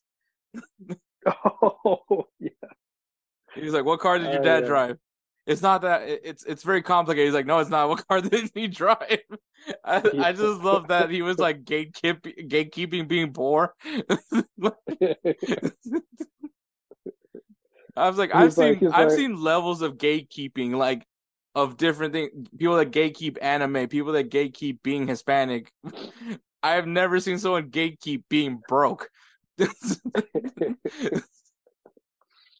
I mean, hey, he he he came from very humble origins, man. What you what you expect? Shit, he didn't want to. Be, he didn't want to be fucking broke. It's like you drove a Rolls Royce. What you mean? but yeah, like I think it was really cool. You know, obviously, uh, to be 15 years old and playing for Manchester United, and it was crazy to me because this dude was wearing number 10. yeah, I was like, what the hell? That was like the first thing I learned at that moment. Was like, I this whole time, I thought David Beckham was just wearing some random number till he was given the number seven after Cantona left. At first, I thought at first I thought he was given number 23, and then he yeah. number seven it, it was it was bizarre, but it was that was an interesting to, thing to learn. But he was number he was number I think he was number twenty three in Real Madrid. Yeah, after that he he wore twenty three. Uh, he he wore twenty three for Real Madrid, and he wore twenty three for um for the Galaxy. Who, who, was number Who was number ten Real Madrid when he was there? Figo. Oh, that's right. Yeah, you can. Yeah, he couldn't take it away from Figo. yeah. Uh, t- ten more. F- uh, Figo was ten. Raul was seven. Uh, Ronaldo wore nine. eleven. No, Ronaldo was nine. No, he wore eleven. Did he wear eleven? You mm-hmm. sure? Mm-hmm. Then who was number nine? I don't remember, but I know Ronaldo wore nine or eleven. I could I could have sworn Robinho was number eleven, and then Ronaldo was number nine. Uh, Ronaldo was gone after when before Robinho came in. Because mm. remember, Robinho was wearing the which is my favorite Real Madrid jersey, is the the one with like the, like the Adidas, like the the twenty six, like the actually the two thousand six edition uh was like mm-hmm. you know mm-hmm. the two thousand six jerseys, um when they had like the little team of the century kind of patch. Anyway, that's not important, but um this is not important. But anyways, like uh, yeah, kind of going back to the the whole thing, but yeah, like Manchester United, um, you dude, like learning about like the ways of Sir Alex Ferguson, which was that he this dude was a was a disciplinarian. Like he was very strict with the players. Like they had to be at a certain be a certain fashion. No one could wear any other color boot except for black for training. Oh yeah, like yeah, Sir Alex Ferguson, and then like obviously he wanted everybody to have like normal relationships. like no one to be dating a celebrity. Whoops. Oh yeah. Um, so I thought that was interesting. And then obviously, like you you remember about the Spice Girls, and I was just like, that was. If you guys don't know what the Spice Girls uh, were, there was just a pop band from back in the '90s, and um, they had some bangers. They had some pretty good bangers. Um, I don't remember all their names. I know Sporty Spice and Posh Spice, but that's basic and Scary Spice. Did I, did I ever say that? Well, anyways, that doesn't that doesn't matter. It's a it's a very popular uh it's a very popular uh girl group. Um, it was really good. Um, if you want to be a if you want to be my lover, it's a hit. Um, so yeah, and, I think Hector, all, all you girls out there, Hector's act, act, asking legitimately if you want to be his lover, and he'll take applications like Love Is Blind, the show he was watching. But go ahead. I I, I still I I just want to forget about that show. Um. But anyways, so the Spice Girls, uh, and and obviously, it, it's just, to me, it's always funny that they have like uh Gary Neville. oh, bro. Well, I mean, come on, dude. Gary Neville literally grew up with that dude. Yeah, I know, like come they're on. like fucking best bros and everything. But it was just funny Yeah. that like they, like they were just he was just talking about it, and you know, it is the funny the, the funny thing, right? When you, everybody's like watching TV and you know they're seeing the, they're watching the Spice Girls for some odd reason, and uh and and friggin' Beckham just like I like that one. I'm gonna date that one. And it's like, oh, you know, you usually just say it. It's not like it's gonna happen, and then for it to actually happen, like, Yeah. It's a So- whole Shakira Piqué kind of deal. Yeah, exactly. Um, but obviously, Sir Alex Ferguson didn't like that that they were that he was dating a Spice Girl. But and I think maybe at that point, I'm like, okay, Sir Sir Alex Ferguson, like you're you're cool and all, but like, I don't think you could be like that controlling of a player. Um, at least that's my opinion. I mean, you can tell me how you feel about that one. Um, but yeah, that's episode. At least my thoughts on episode one. Is there anything you want to add to to episode one? Uh, no, I mean pretty much everything you said right now, and then everything I added on there. Oh, also, I, the other thing I want to add: jerseys from back in the day were just bangers, Oh yeah, dude. Man, like I was like, fuck, I forgot about that kid. The the Manchester United jersey with like the sharp uh hmm sponsor. yep, yep. I was like, dude, and it, I I forgot how like the baggy look was was the thing. Was the thing. Baggy look and tucked in. Yeah, that Mhm. that was I was just like, dang, man. Like, but yeah, those jerseys. Were, I I love those jerseys from back in the day. I can only imagine those jerseys cost like a thousand dollars now. Uh, so, especially if you're collecting kits. But all right, number two. Uh, the episode's called "Seeing Red," and this is essentially the aftermath of the 1998 World Cup, and obviously also David Beckham becoming a parent. Um, if you guys don't know, the 1998 World Cup, uh, when they were playing Argentina, this is when we found out how big of a dog Diego Simeone is. Um, oh yeah, so Diego That- Simeone gets physical with David Beckham. Uh, David Beckham decides to do a cheeky lift up his leg to try trying to trip him, and the ref saw it, gave him a red card, and essentially cost England a chance to continue on in the World Cup. And um, I mean, look, like soccer isn't as pressing here in the U.S., but obviously in England, where everyone keeps hoping that's going to come home at some point. Um, it's hard, right? And especially when you're talking about that generation of players, right? You got David Beckham, Gary Neville, um, can't remember the rest of the names, but like you know, you had like this really good, promising group of of English players. You think that this team has what it takes to go pretty far. If you guys want to know, in '98, uh, France won that World Cup, uh, but you know they felt pretty conf- they fancied their chances to to compete in the World Cup, and obviously this careless red card that David Beckham did, um, which you know obviously which led to them losing. Um, he got hit with a lot of hate from that, and you know it isn't like how it is now with like social media being a thing. Um, this is like the news, like the tel- news on the television, news on the radio, you know, newspaper articles, uh, people, people making uh dummies uh, with David Beckham's jersey, hanging him. It got pretty bad. it got really bad. And so obviously it got dude like the fact that David Beckham was getting booed every like essentially what he got was what the Astros got from here on out for, ever since the cheating scandal happened. Yep. Like that was every stadium that David Beckham was going every stadium was going And to become even a and hostile. then even and then even at home when he was playing in Manchester Yeah. He was getting booed. even in Manchester United, he was getting booed.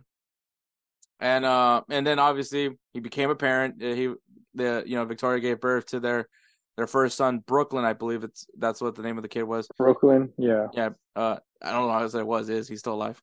Um, and um, and this was like the bizarre thing because like so, Beckham didn't want to take a picture, wanted anybody to get a picture of the baby. There was people like asking for, were like prepared to pay like a lot of money for a picture of the baby, which I'm like that's kind of creepy. Um. I, but I mean, at that time, you know, obviously, know, paparazzis and all that shit. But if you were, if like, if, if someone were to come up to me like, "Hey, man, I'll give you a million dollars for a picture of this baby," and I'm just like, "What are you, what are you gonna do with the picture?" that just sounds so so sus at that moment. I'm like, I don't think I want to give you this picture. uh, but, but yeah, and then like people were threatening to kidnap the baby. I was just like, dang, dude, like. I'm Oh, sure. yeah. I'm sure. I'm sure. Like people, uh, you know, we live in the world now in social media where you get death threats, but like, yeah, it's just like I was just like, oh god, that. Imagine if they did have social media at that time, and because I mean, people were ruthless back then, so I can only imagine how like vulgar they would have been, and their English. Yeah. English people are some very vulgar people, very vulgar. Um, but yeah, um, so that was kind of all the all the drama that he was dealing with during that time. Is there anything else you want to add to to episode two? Uh, no, not really. Just um, people. If you guys are fans, no matter in the world, wherever you are, if you guys are fans of certain players and they do something stupid that makes y'all lose the game or whatever, because I've had my moments. Barcelona, I never go after the family.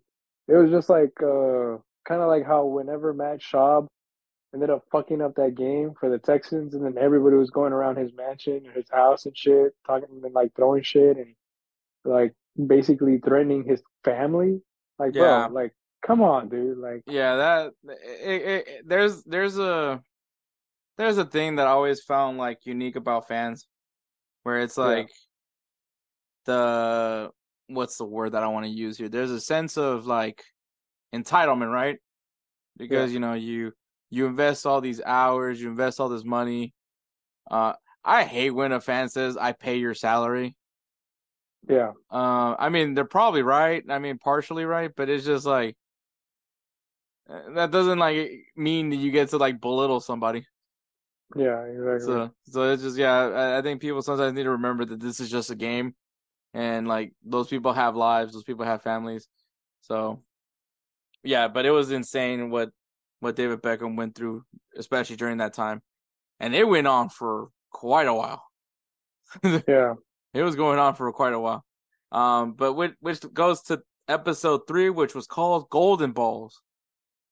And basically, oh yeah, this is the end of his time in Manchester United as he has his little rebellion with Sir Alex Ferguson.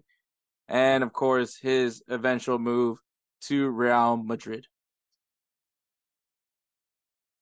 Um, so kind of near the tail end, I guess now David Beckham's kind of rebelling with the ways of Sir Alex Ferguson for some reason. I guess Fer- Sir Alex Ferguson wasn't gonna like the idea of Beckham shaving his head. This is when we we Yeah. we, we witnessed shave Beckham. Um, yeah, oh yeah, and, which is funny because like as soon as he did it, because like once again, this this guy's marketable. Everything he does, people want to do, and so and I mean, there's a lot of things that David Beckham did that everyone started doing. Um, and that's when he did when he shaved his head. Then you saw all the kids wanting to go and shave their heads at the barbershops. So Oh, like, yeah. there's another they thing had what, to put they had to they had to put rules in the school talking about no shaved heads. yeah, which I mean, I guess skinheads is a thing. So Yeah, So I guess that's a fair point. Um, but yeah, so like, but yeah, David Beckham just doing his his rebellion, um, kind of I guess doing the f you to the man to like to Sir Alex Ferguson, which was essentially like a father figure to him. Um, Yeah. but but yeah, and then they bring in this assistant uh assistant manager to Manchester United. Honestly, I can't remember the man's name. He does end up managing Real Madrid at one point, but I don't remember his name. But Oh, he uh, essentially was Frank- saying that Like like uh, Capello, Capello, bro. no, not don't Capello. Capello's Italian. Um, oh, that's right. That's right. You're right. You're right. And Capello didn't. It wasn't an assistant for Manchester United. He was. He, he, just was a coach for Real Madrid. Yeah. I Um, remember now. I don't remember the guy's name. It- honestly, his time at Real Madrid was. mm, Oh, well, I mean, he had the Galacticos, um, Yeah. but yeah, I just don't. I can't remember his name.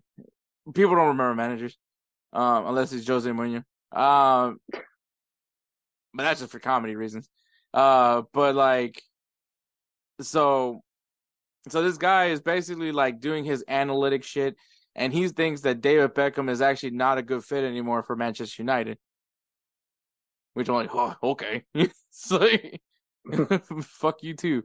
if I was David Beckham, at least. Um, and so they have this one year. This they just have the decision. They're just gonna put him up for sale. David Beckham is now up for sale, uh, for transfer. And you know, obviously, David Beckham was not thrilled because he wanted. Obviously, he's been with Manchester United since he was 15 years old. Um, yeah. didn't want to leave the club, and I guess he wanted to hear from from uh from Sir Alex Ferguson. He didn't actually confront him about it, but um, but yeah. well, so the thing is, he tried. He tried. He tried calling him. He tried telling him. He tried asking. him. He's like, "Hey," he's like, "Let me talk to the boss. Let me talk to the coach." And they were like, "He doesn't want to talk to you. He's not. He can't talk to right now." He ba- Alex Ferguson basically made his mind up already. To Yeah. already let him to let him go. Basically, like he already made the deal and stuff. Yeah, exactly. So, uh, uh, and I'm obviously like a while, while this happened, they had a Champions League game against Real Madrid, and Zinedine Zidane actually like asked them like, "Hey, when you coming to Real Madrid?" Um, Oh yeah, like when they were on the field and stuff. Yeah. yeah. So Bro, honestly, honestly, me being a Barca fan, and let's say if I'm playing for Manchester United, and this dude tells me, and it's Zidane, and he tells me, when are you coming to Real Madrid? I would have been like, oh, guffaw, or, or doing the goofy laugh. And I, I would have just been like, whenever Oh. you want. I'd be like, whenever you want. Then I'd be like, wait, hold on, hold on, hold on. Because I would have gone total, total fucking geek boy right then and there. Zizou. Yeah, Um, dude, honestly, man. but but yeah, so at, at that moment when when basically Beckham's like, okay, well, fuck me. He's like, I get it, and then so he's just like, all right, well, if you guys are gonna send me to anybody, you gotta send me to Real Madrid. Yep. And Real Madrid gave him an offer, and then he became a Galactico. But the the controversy with uh, with his move to Real Madrid was David Beckham's a winger Mm-hmm. plays on the right side, which at that time was Luis Figo. Yep. That was his position. So, and I think it's fair to say that you know David Beckham is not Luis Figo. Um, Mhm. no offense to Beckham. So Beckham essentially had to take play a deeper role in Real Madrid, which is a position that he was not familiar with. He wasn't comfortable in it, which led to a lot of like frustration from Real Madrid. And obviously, there's pressure, right? Because it's Real Madrid; it's the best club in the world. Um, all our players shit excellence kind of thing. And um, so now people are like, man, is this guy a bust? Um, but obviously, once you give Beckham time, he's gonna do his thing, which he did. Um, yep. and yeah, so then, but uh, you know, meanwhile, Victoria Beckham is like freaking just frustrated as hell because like the Spanish, you know, if you think the English media is bad, the Spanish media is just almost as Uh, bad. The Spanish media, the Spanish media was apparently basically let's, let's put it this way: the Spanish media was basically like a telenovela, like a soap opera. Yeah, like, just like, making things worse. Like if one thing was going right, there's like, oh wait, but this happened, and then this, and then this, and they then took this. everything out of context. What she said. hmm so they basically made this narrative that Victoria hated uh, Sp- uh Spain, which I mean to be fair, maybe she would have she would probably rather be in England because she sp- she speaks the language. Mhm. but, but um but yeah, so and then we get to the last episode, which is episode four, which is what makes David run, and this is basically I sum it up as Real Madrid, LA Galaxy, AC Milan, PSG, and now. Yeah. So obviously, uh, the thing that I was kind of that I took away from that from like it's obviously near the tail end of his time at, at Real Madrid. Um, David Beckham talks to another club because obviously it, he's not really playing that much for Real Madrid now. Um, Real Madrid got uh, completely offended that they found that he was talking to another club, so they essentially shunned him. Uh, they Yeah. didn't allow him to train with the team. He all he could do was just go go out and run He was Uh, training by himself. by himself, just running. The players of Real Madrid were the ones that told, "Hey, let's have Beckham train with us." Yeah, even even Roberto Carlos, and when Roberto Carlos says you know, that's when you're just like, Yeah, damn. him, Salgado, uh, Guti, like mm-hmm. so. And then obviously this is like the end, like near the end of like Real Madrid, um, and the the rumors came. So obviously with like the the fact that Beckham isn't playing, uh, something was something was arising over in the U.S. Uh, some Oh, some yeah. some Americans were like, "Let's go get David Beckham," and I'm sure everybody was laughing when someone presented that idea. But they're like, "Look, man, he's not playing right now. He's probably not happy at Real Madrid. This could be a great opportunity for him to bring bring him over here and and finally make soccer exciting here in the U.S." And Yep. so they appre- they approached David Beckham. David Beckham kind of gave him a "fuck you," which I, I thought that was kind of funny. Um, but then obviously, then he took then he took the offer. So then they had the announcement that he's going to go he, once once the season's over. He's going to he's going to the LA Galaxy. Yep. And next thing you know, Beckham starts playing for Real Madrid. Actually helps them do pretty well, and they win La Liga that year. Yep. And funny enough, Barcelona had like a commanding lead that season, oh yeah. and then They were. they they they basically choked it. Uh, they choked it, and Real Madrid was able to come back on the final day to win the to win La Liga. Um, so gave David Beckham his like story tell, like his like, you know, his like like fairy tale ending at Real Madrid. And what was funny was like now David Beckham was thinking, man, maybe I should stay at Real Madrid. He was thinking LA it. Yeah. Pulled the most hoest thing I ever heard in my life, which was, nah, you're my property. No, no, no. So they pulled that when he went on loan to AC Milan. Oh, that's right.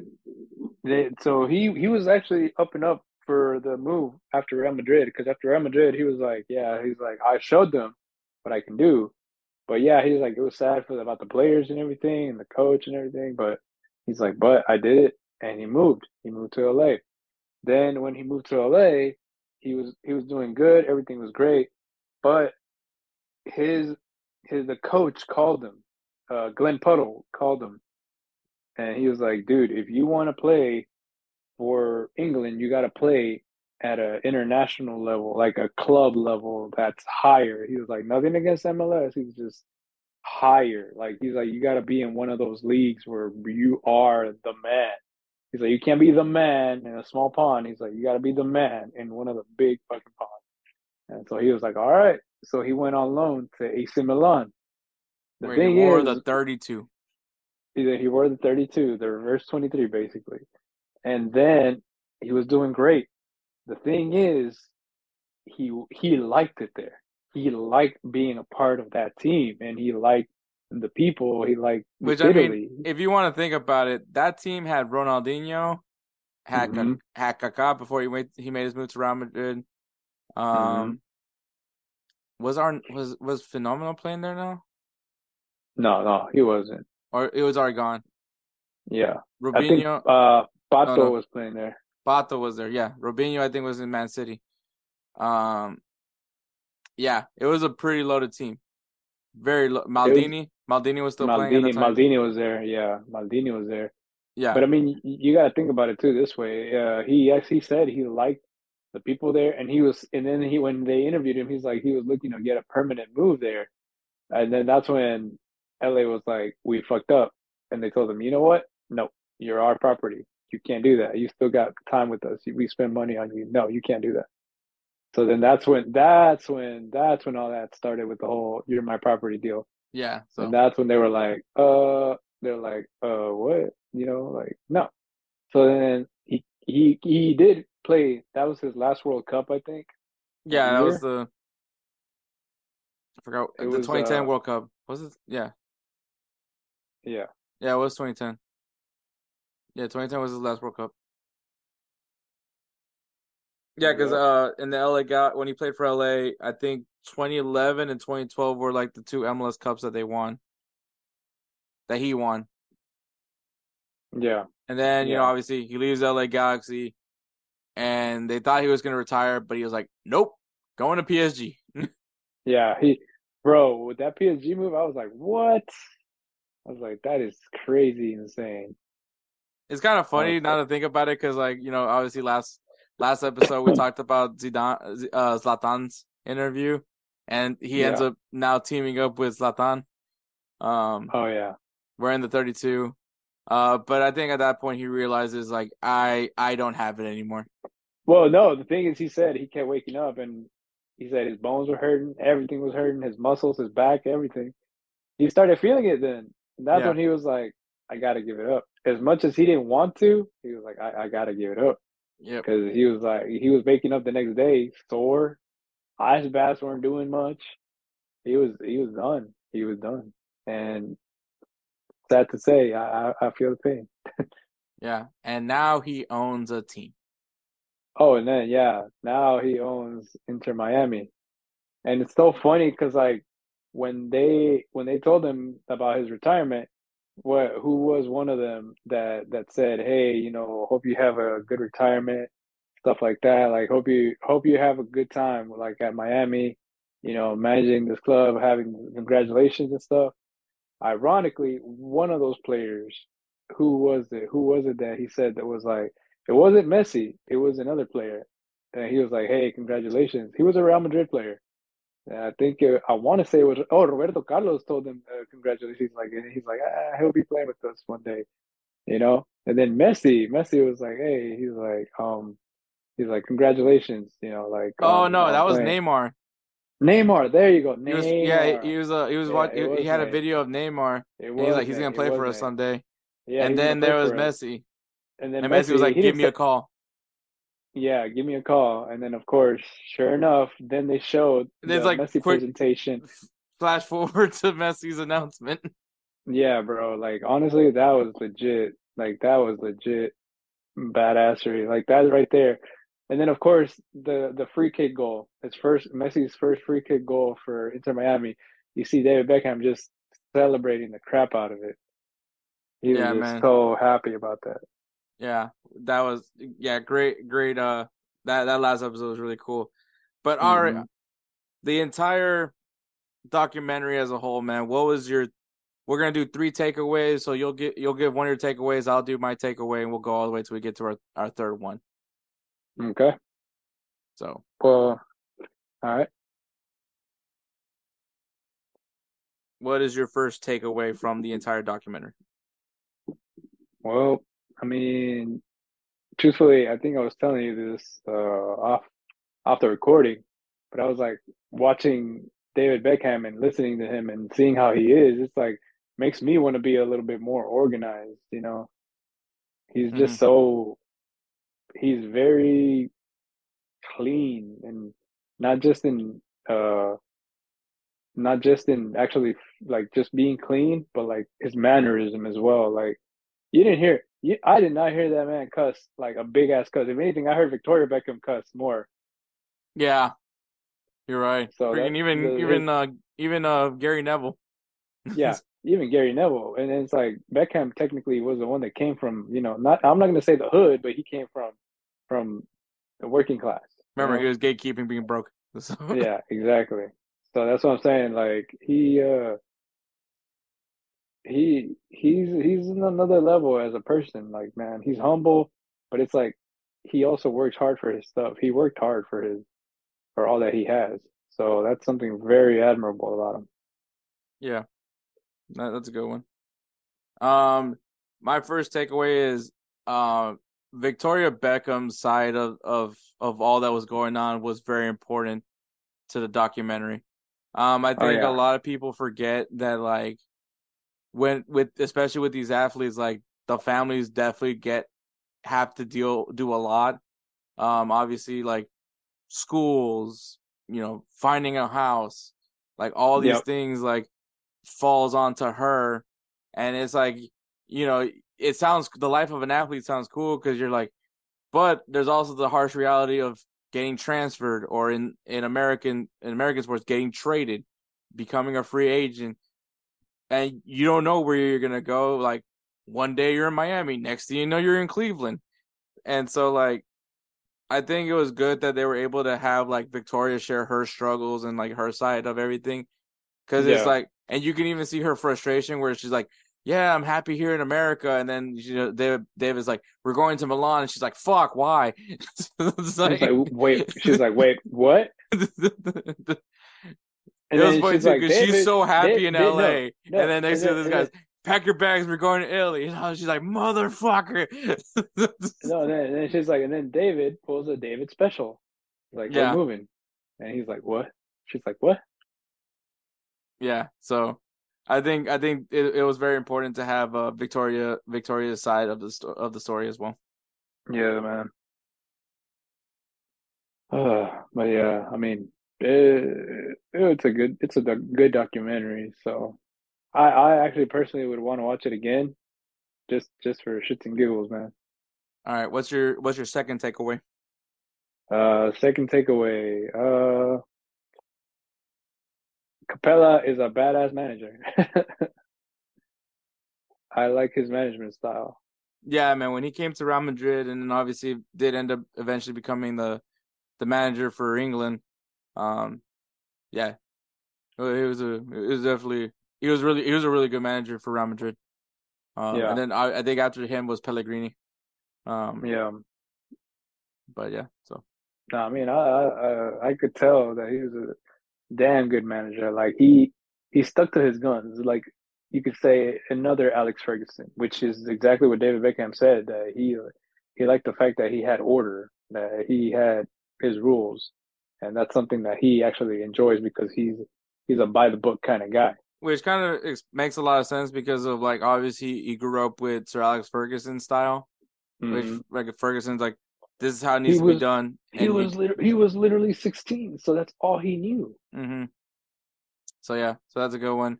Um, my second takeaway is it is ridiculous the amount of times people doubted Beckham. Oh yeah, Friggin' even even Ferguson at one point doubted him. It was just like, and then next you know, he's like, yeah, I think I think he's done. I think let's just send him out, and then goes and goes plays for Real Madrid. Um, maybe not the same level career that he had at Manchester United, but like, still, you know, still won a, a La Liga title out of it. Um, and got to be part of Los Galacticos. A, and and I mean, it is a bigger brand than than uh than Manchester United, but yeah, it's like you know, it, it was just like the the the continuing of having doubts. I mean, freaking even the people in LA Galaxy had like doubts about his commitment to the team. Freaking wins them two MLS Cups out of it. Um, like it, it just like the amount of people that just kept doubting David Beckham, and then he just like shows out in the final hour. yeah. yeah, so that was especially about especially that especially that whenever he got his redemption for that England free kick. Yeah, yeah, yeah, yeah. Definitely the all the doubts that they had about him for England, and he just fought. Dude, I, I, I we didn't talk, we didn't mention it, but like obviously his rematch with uh Diego Simeone, uh, Oh, when yeah, he was playing one- for when- Inter Milan, Inter Milan versus uh, which I think that's which- when he the, the that earned the title Golden Balls because like you know obviously he played with big balls on that game. Um, yeah, because Gary Neville said he would have he would have tried to freaking shell him. He was gonna try to level him, and he didn't. He kept it. And the the thing is, like even Simeone said, he had a lot of uh, respect for the fact that he came and asked him for his shirt. Like they exchanged shirts after Yeah. everything that happened. that's So, just I that's mean, just that's- respect, man. That's just yeah. He he he has Diego Diego Simeone's respect. Well, Yep. meanwhile, I'm I'm still afraid of him. Oh, Simeone. Well, you're afraid of him for various reasons, but it's because you know he's got nothing but dogs on his team. and he is the ultimate dog. Yeah. Uh, but yeah, so that is, and then Edward, what's your what's your final takeaway? The final takeaway is if you want your kids to play professional soccer, do what his dad did. Make them practice with both feet all the time Oh yeah, good point. from they're little. Build build your own uh, build your own pitch. Yeah. no, he literally he did that shit in like in his own backyard. yeah, Like it wasn't anything special. It was just his own backyard. yeah, it's a good one. And then my last takeaway is even Landon Donovan would tell Landon Donovan, "Fuck you." Mm, Yep. Obviously referring to the whole uh when Landon Donovan like uh spoke out about that David Beckham is unprofessional, he's not a good teammate. He even put it in his shitty book that no one fucking read. Um you know, I'm so, surprised you didn't you didn't buy it for shits and giggles. No, I didn't buy it for shits and giggles. I mean, people quoted it too much on ESPN for me, which is the first time people were talking about soccer on ESPN. That was impressive. But yeah, like you know, and obviously like if you have it like I think I think Beckham made a very fair point. Like if you have an issue with me, just say it to my face. Like, you know, we're teammates, like we keep it like keep it in the locker room, right? Like like that's supposed to be like your sanctuary in some Yeah. sense. Like like squash whatever beef you have in that locker room. Like you speak out to each other. There's no media around, so like you know you know get get it face to face and just handle business and just move on. Um, obviously Landon Donovan handled it like a bitch, and um, and you know it is what it is. But it was it was funny though because like Landon Donovan then said, "No, I can't, I can't, I, you know, I can't complain." He did say that uh, he was like, "Yeah, I- think if I was in that same situation, I would I would look at him in the eye and say fuck you too." So, Yeah, he's like he's like he said, if that would have been me and he would have came to me and said the same thing that he said, I would have said, Hey, fuck you. And I was like, What? yeah. I was so- like, Beckham Beckham, he's like he's like, so for him to say that was a big deal for me. Which clearly they squashed the beef, and you know they clearly won MLS cups after that. So I mean, obviously everything's everything's good, but uh, but yeah, it was yeah. I, I think David Beckham definitely won like a very bizarre career of Yeah. just in general, but like also once again was probably one of the biggest brands in soccer at one point. Mm-hmm. And just him alone. Just him alone. I mean, like I said, like he was so influential. Like people would have his hairstyle. Oh yeah. like the shaved head, the faux hawk, the the the weird The ponytail. the weird ponytail thingy. Um, Mhm. yeah, like people would do whatever Beckham was doing. Uh, it, it was also kind of interesting to see like the evolution of all his tattoos Oh yeah. because I was like, oh, that's what he looked like before the tattoos. Right? But yeah, so great documentary. Uh, go watch it. It's on Netflix. Uh, Beckham, literally what it's called. Um, honestly, man, Netflix has do- been doing a really good job with these like documentaries. Um, almost makes me want to think about coming, like renewing my my subscription to Netflix, but I um, but I'm not. but but yeah, really good job by uh, Netflix for that one. Yeah. No lie. All right, man. So, Players of the Week. Players of the Week is brought to you by In the Clutch. In the Clutch is an amazing clothing apparel company brought to you by the Player Associations of Major League Soccer, Major League Baseball, National Basketball Association, the National Football League, and, and so much more. These shirts are not only comfortable, but the designs are amazing. And quoted by Kelsey Coyne of High Low Sports, it has passed the Fat Boy test. So, if you guys want to see it for yourself, man, experience it. Go to intheclutch.com. You can look up you can look it up by your city, you can look it up by your favorite player, you can look it up by sport, however you want to do it. You'll you'll find a design that you will like. And and once again, the best part, it goes straight to the players. So if you guys want to take care, check that out. Go to intheclutch.com and when you go to checkout, use the code insert name at checkout and you'll save 10% off your entire purchase. Once again, insert name and you'll save yourself 10% off your purchase. All right, Edward, who's your player of the week? So my player of the week is Gavi from Spain in the that international friendly against Norway. He scored the only goal in the game. But I mean, it's Gavi, you know. That So that- devious dog. Yep. You already know. So yeah, I mean, I honestly was expecting Erling Haaland to pull something out, and he almost did. It just, man, I mean, Spain was pretty well set up. They were they were expecting him basically. Yeah. Yeah. So yeah, but uh, Hector, who's your player of the week? My player is Dodi Lukebakio, who scored two goals in Belgium's 3 2 win against Austria. Nice. So, so congratulations to Gavi and Dodi Lukebakio for being our players of the week once again. Thank you so much for In the Clutch for being the presenting partner of Players of the Week. Um, go ahead and check out intheclutch.com. Use the code insert name to save yourself 10% off. Also, if you guys want to have a say in the votes for the Player of the Year award, go to Instagram and X. If you go to Instagram, it'll literally be posted on our stories. You can go ahead and vote on who you who's your player of the week from these two players. And of course, if you go on on X or Twitter, you can go onto the post, the sub comment right there. Just go in and you can go ahead and make your vote. All of them will be tallied together and we'll give that player an extra vote for the Roosevelt Spencer's Player of the Year award. It is getting very tight in that race now. It is now anyone's game to who's going to win the Roosevelt Spencer's Player of the Year award. So make sure you guys go ahead and do that so you can be so your voices can be heard. Um, but all right, man, there's some games going on this weekend. You know, no more no more international break. If you're from El Salvador, you're kind of relieved about that. Um, because they are cheeks right now. Um which I knew that was gonna happen. All right.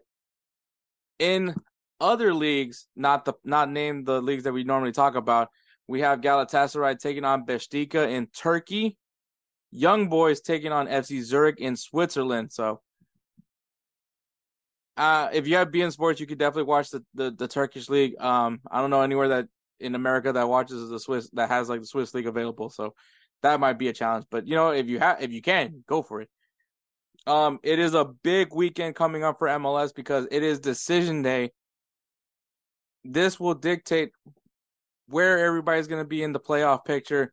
Um, so next week, I we are doing a playoff preview.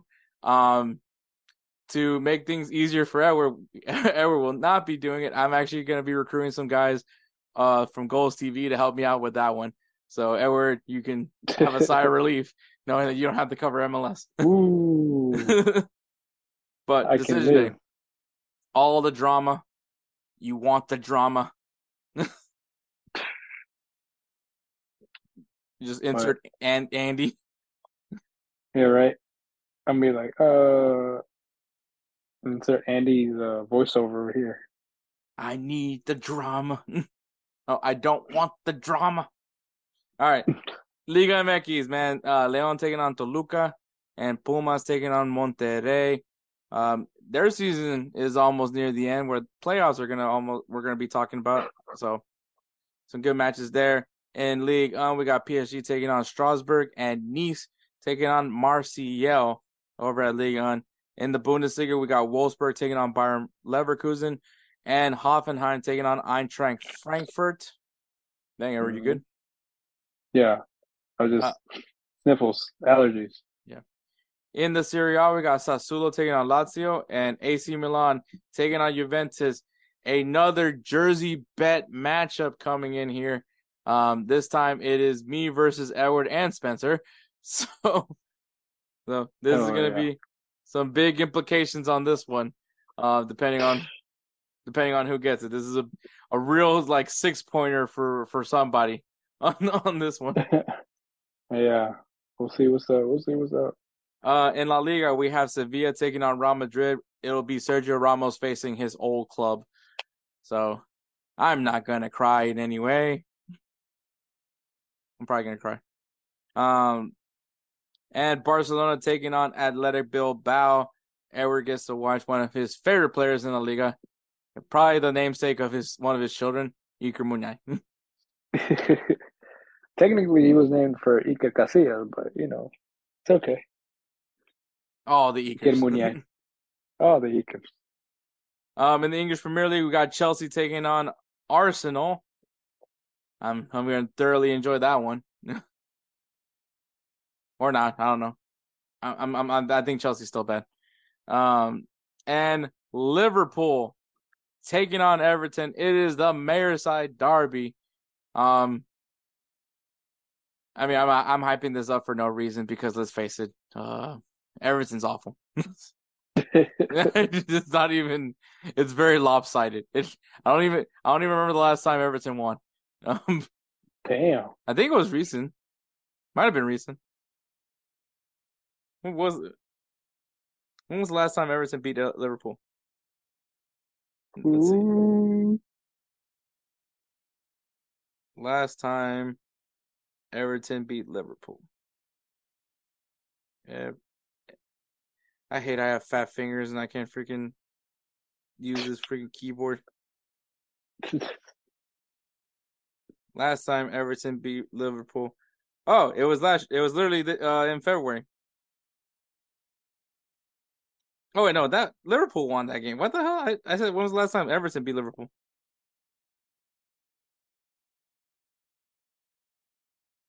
Okay, I guess I guess they don't have the the history.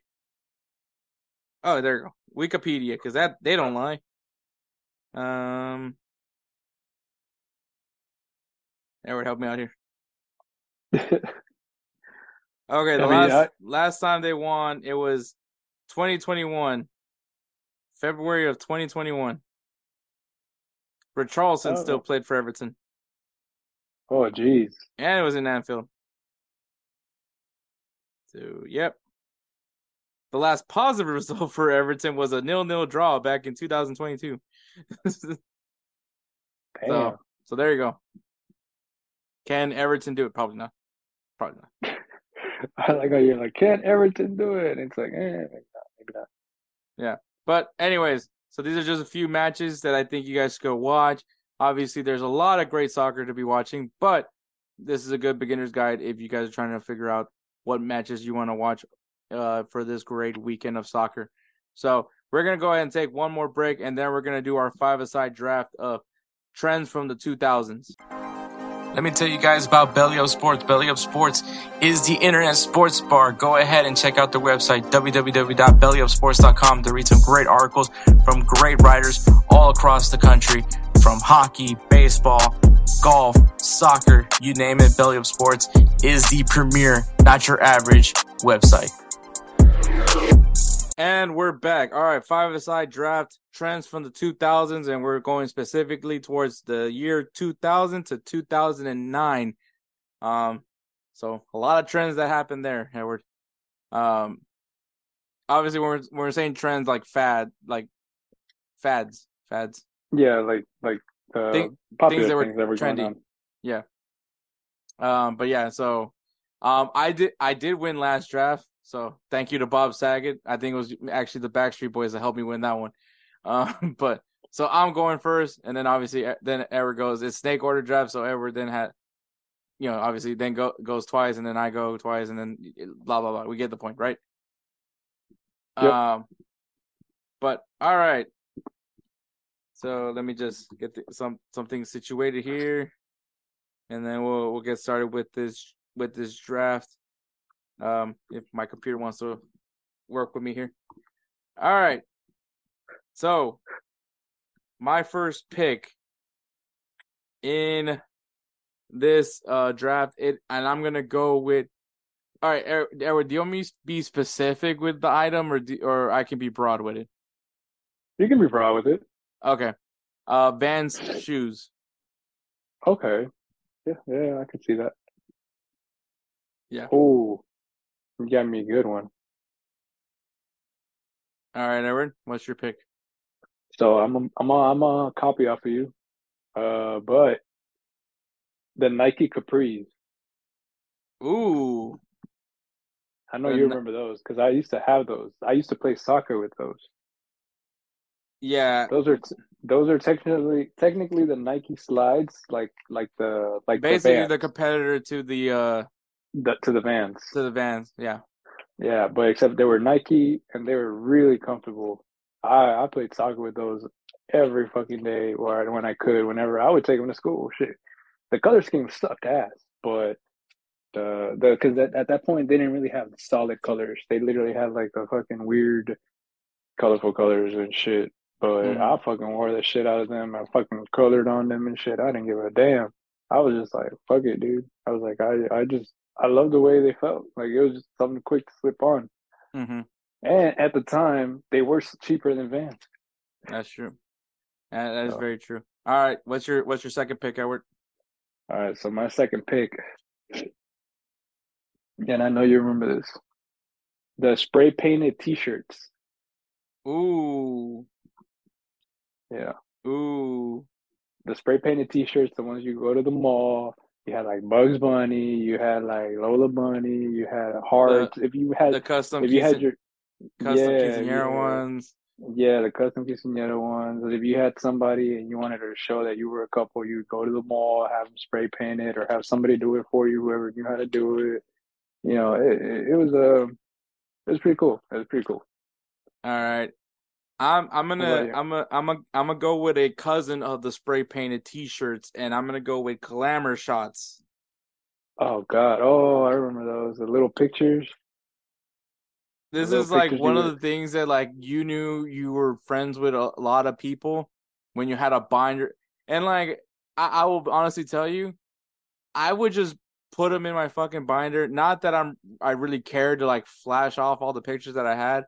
I just you know they gave it to me I'm like oh okay, and I just you know did that little that little plastic covering that's like between the binder. Right. So- I so know. I would just- I know what you mean. I would just slide it in there and then just keep going. Like it's not like I was like, look at all these pictures of of girls and these really edited the fuck out photos.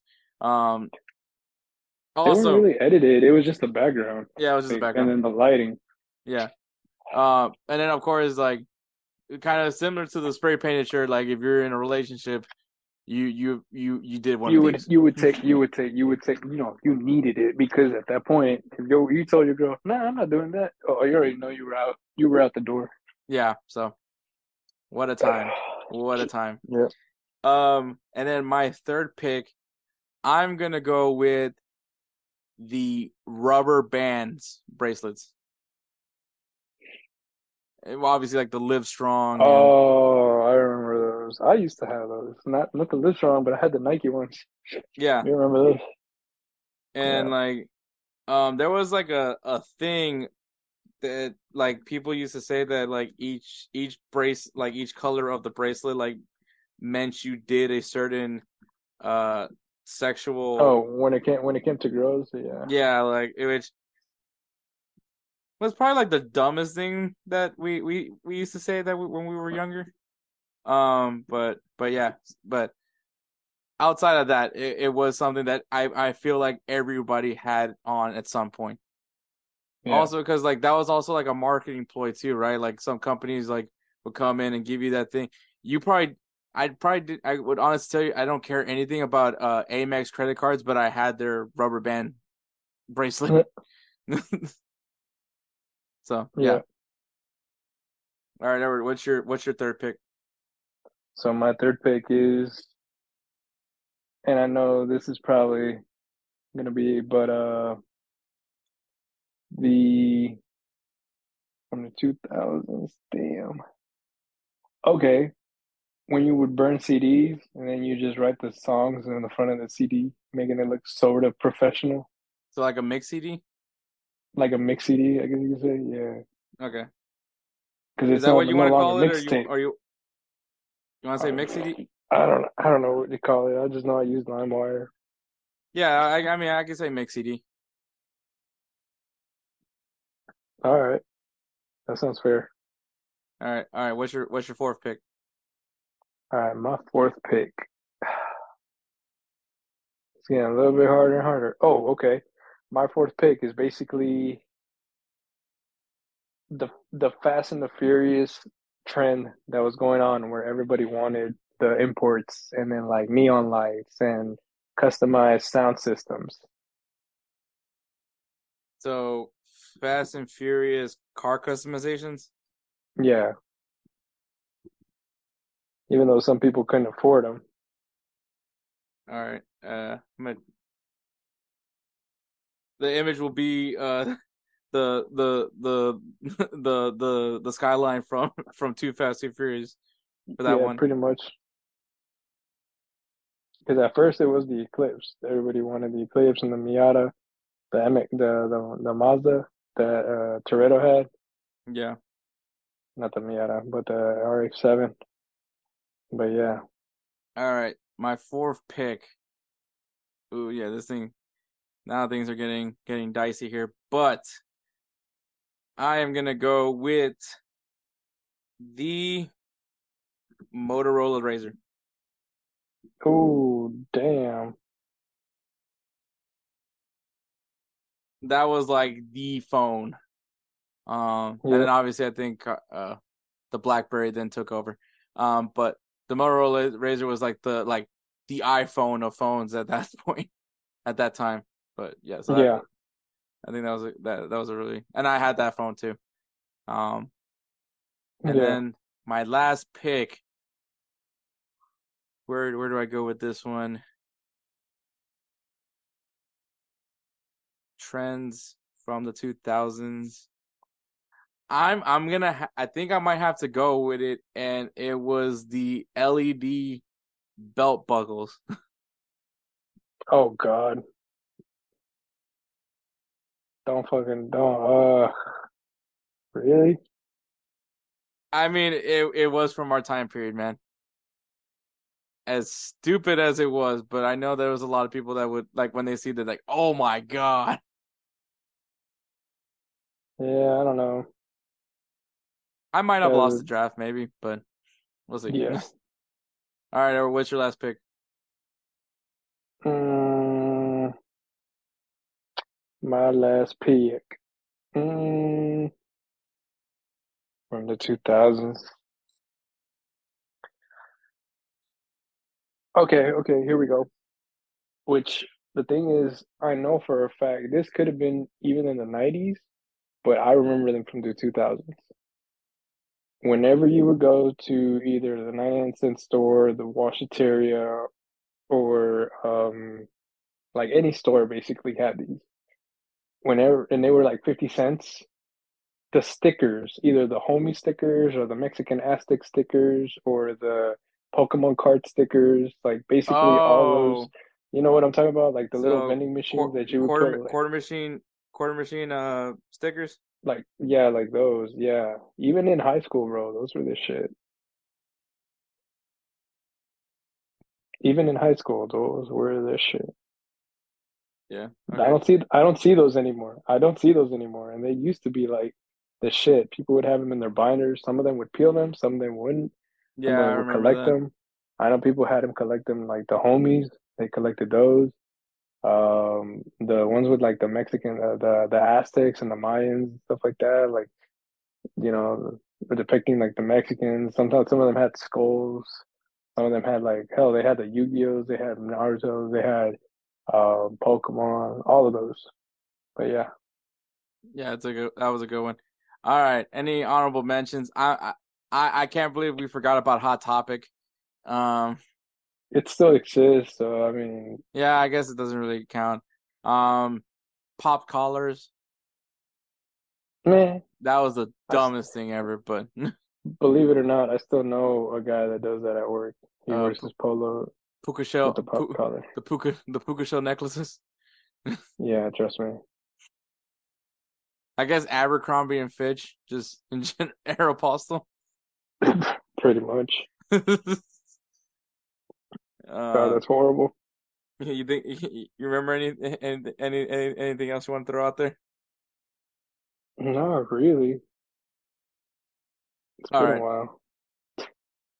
All right. Yeah, so there's a draft. We'll we'll put we'll post it out there on on on Instagram and Twitter so you guys can vote on uh who won this draft. Um I think it's anybody's draft to be honest. But but I think Edward's Edward seems pretty confident that he's gonna win this one. but all right Because No?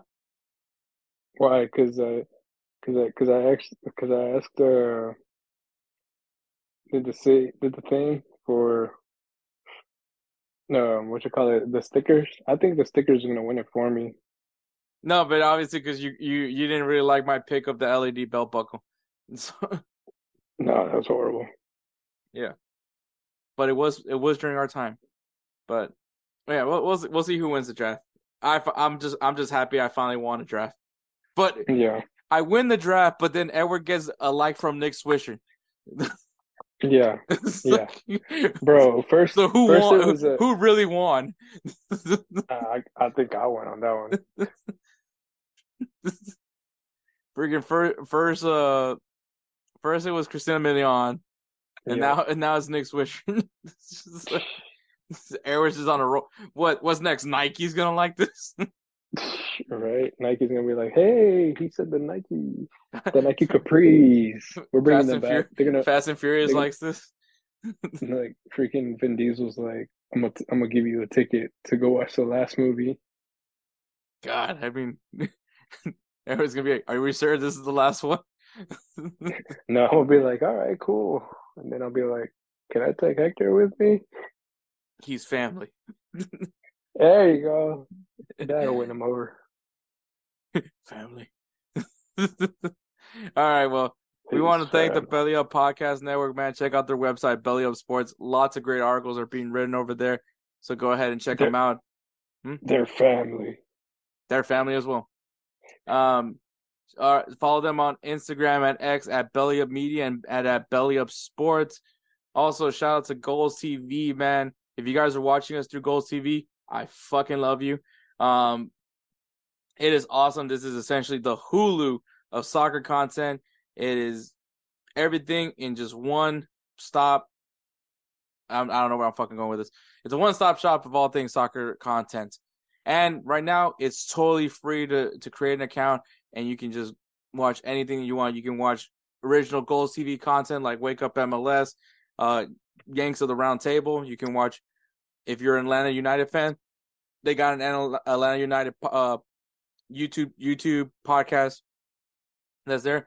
You like FIFA content? There's guys that are dropping FIFA content there nonstop. Are you into sports cards? They got some there for you too. So go ahead and check it out. It's literally everything all in once for you. Just one place where you could just literally type whatever the hell you want and it's there for you. I guarantee you. Go ahead and check out Golz TV. Um, go go to golz.tv. Also follow them on Instagram at goals g o l z dot tv golz tv and on the X at g o l z underscore tv goals underscore tv on the X, formerly known as Twitter. And of course, we can't we can't do our episodes without this person, and that is of course Roosevelt Spencer, the namesake of the Roosevelt Spencer's Player of the Year award. Um, it's it's getting pre- we're it's dwindling down, Edward. It's dwindling down. We're almost near the end of the year, where we get to announce the winner of the Roosevelt Spencer's Player of the Year award. So we love him so much. We named the award after Roosevelt Spencer. Um, he's he's amazing. He's a great guy. If you guys love the beats, the intros, and the outros of this show, if you've heard us do our singing bets and you're like, man, these guys sound halfway decent, that is all Spencer. So Yeah, If you guys need some beat even work- worse than that. If you if you guys love the beats, well, hit up Spencer on Instagram at that guy dope. Once again, at that guy dope. He will take great care of you, like he always takes great care of us. So once again, thank you to Spencer. We can never show enough gratitude to him. But with all that being said, man, thank you so much for catching episode 148. Catch us next week for episode 149, where we'll be previewing the MLS Cup playoffs with some special guests. So thank you so much for listening. Catch us next week. Take care, guys.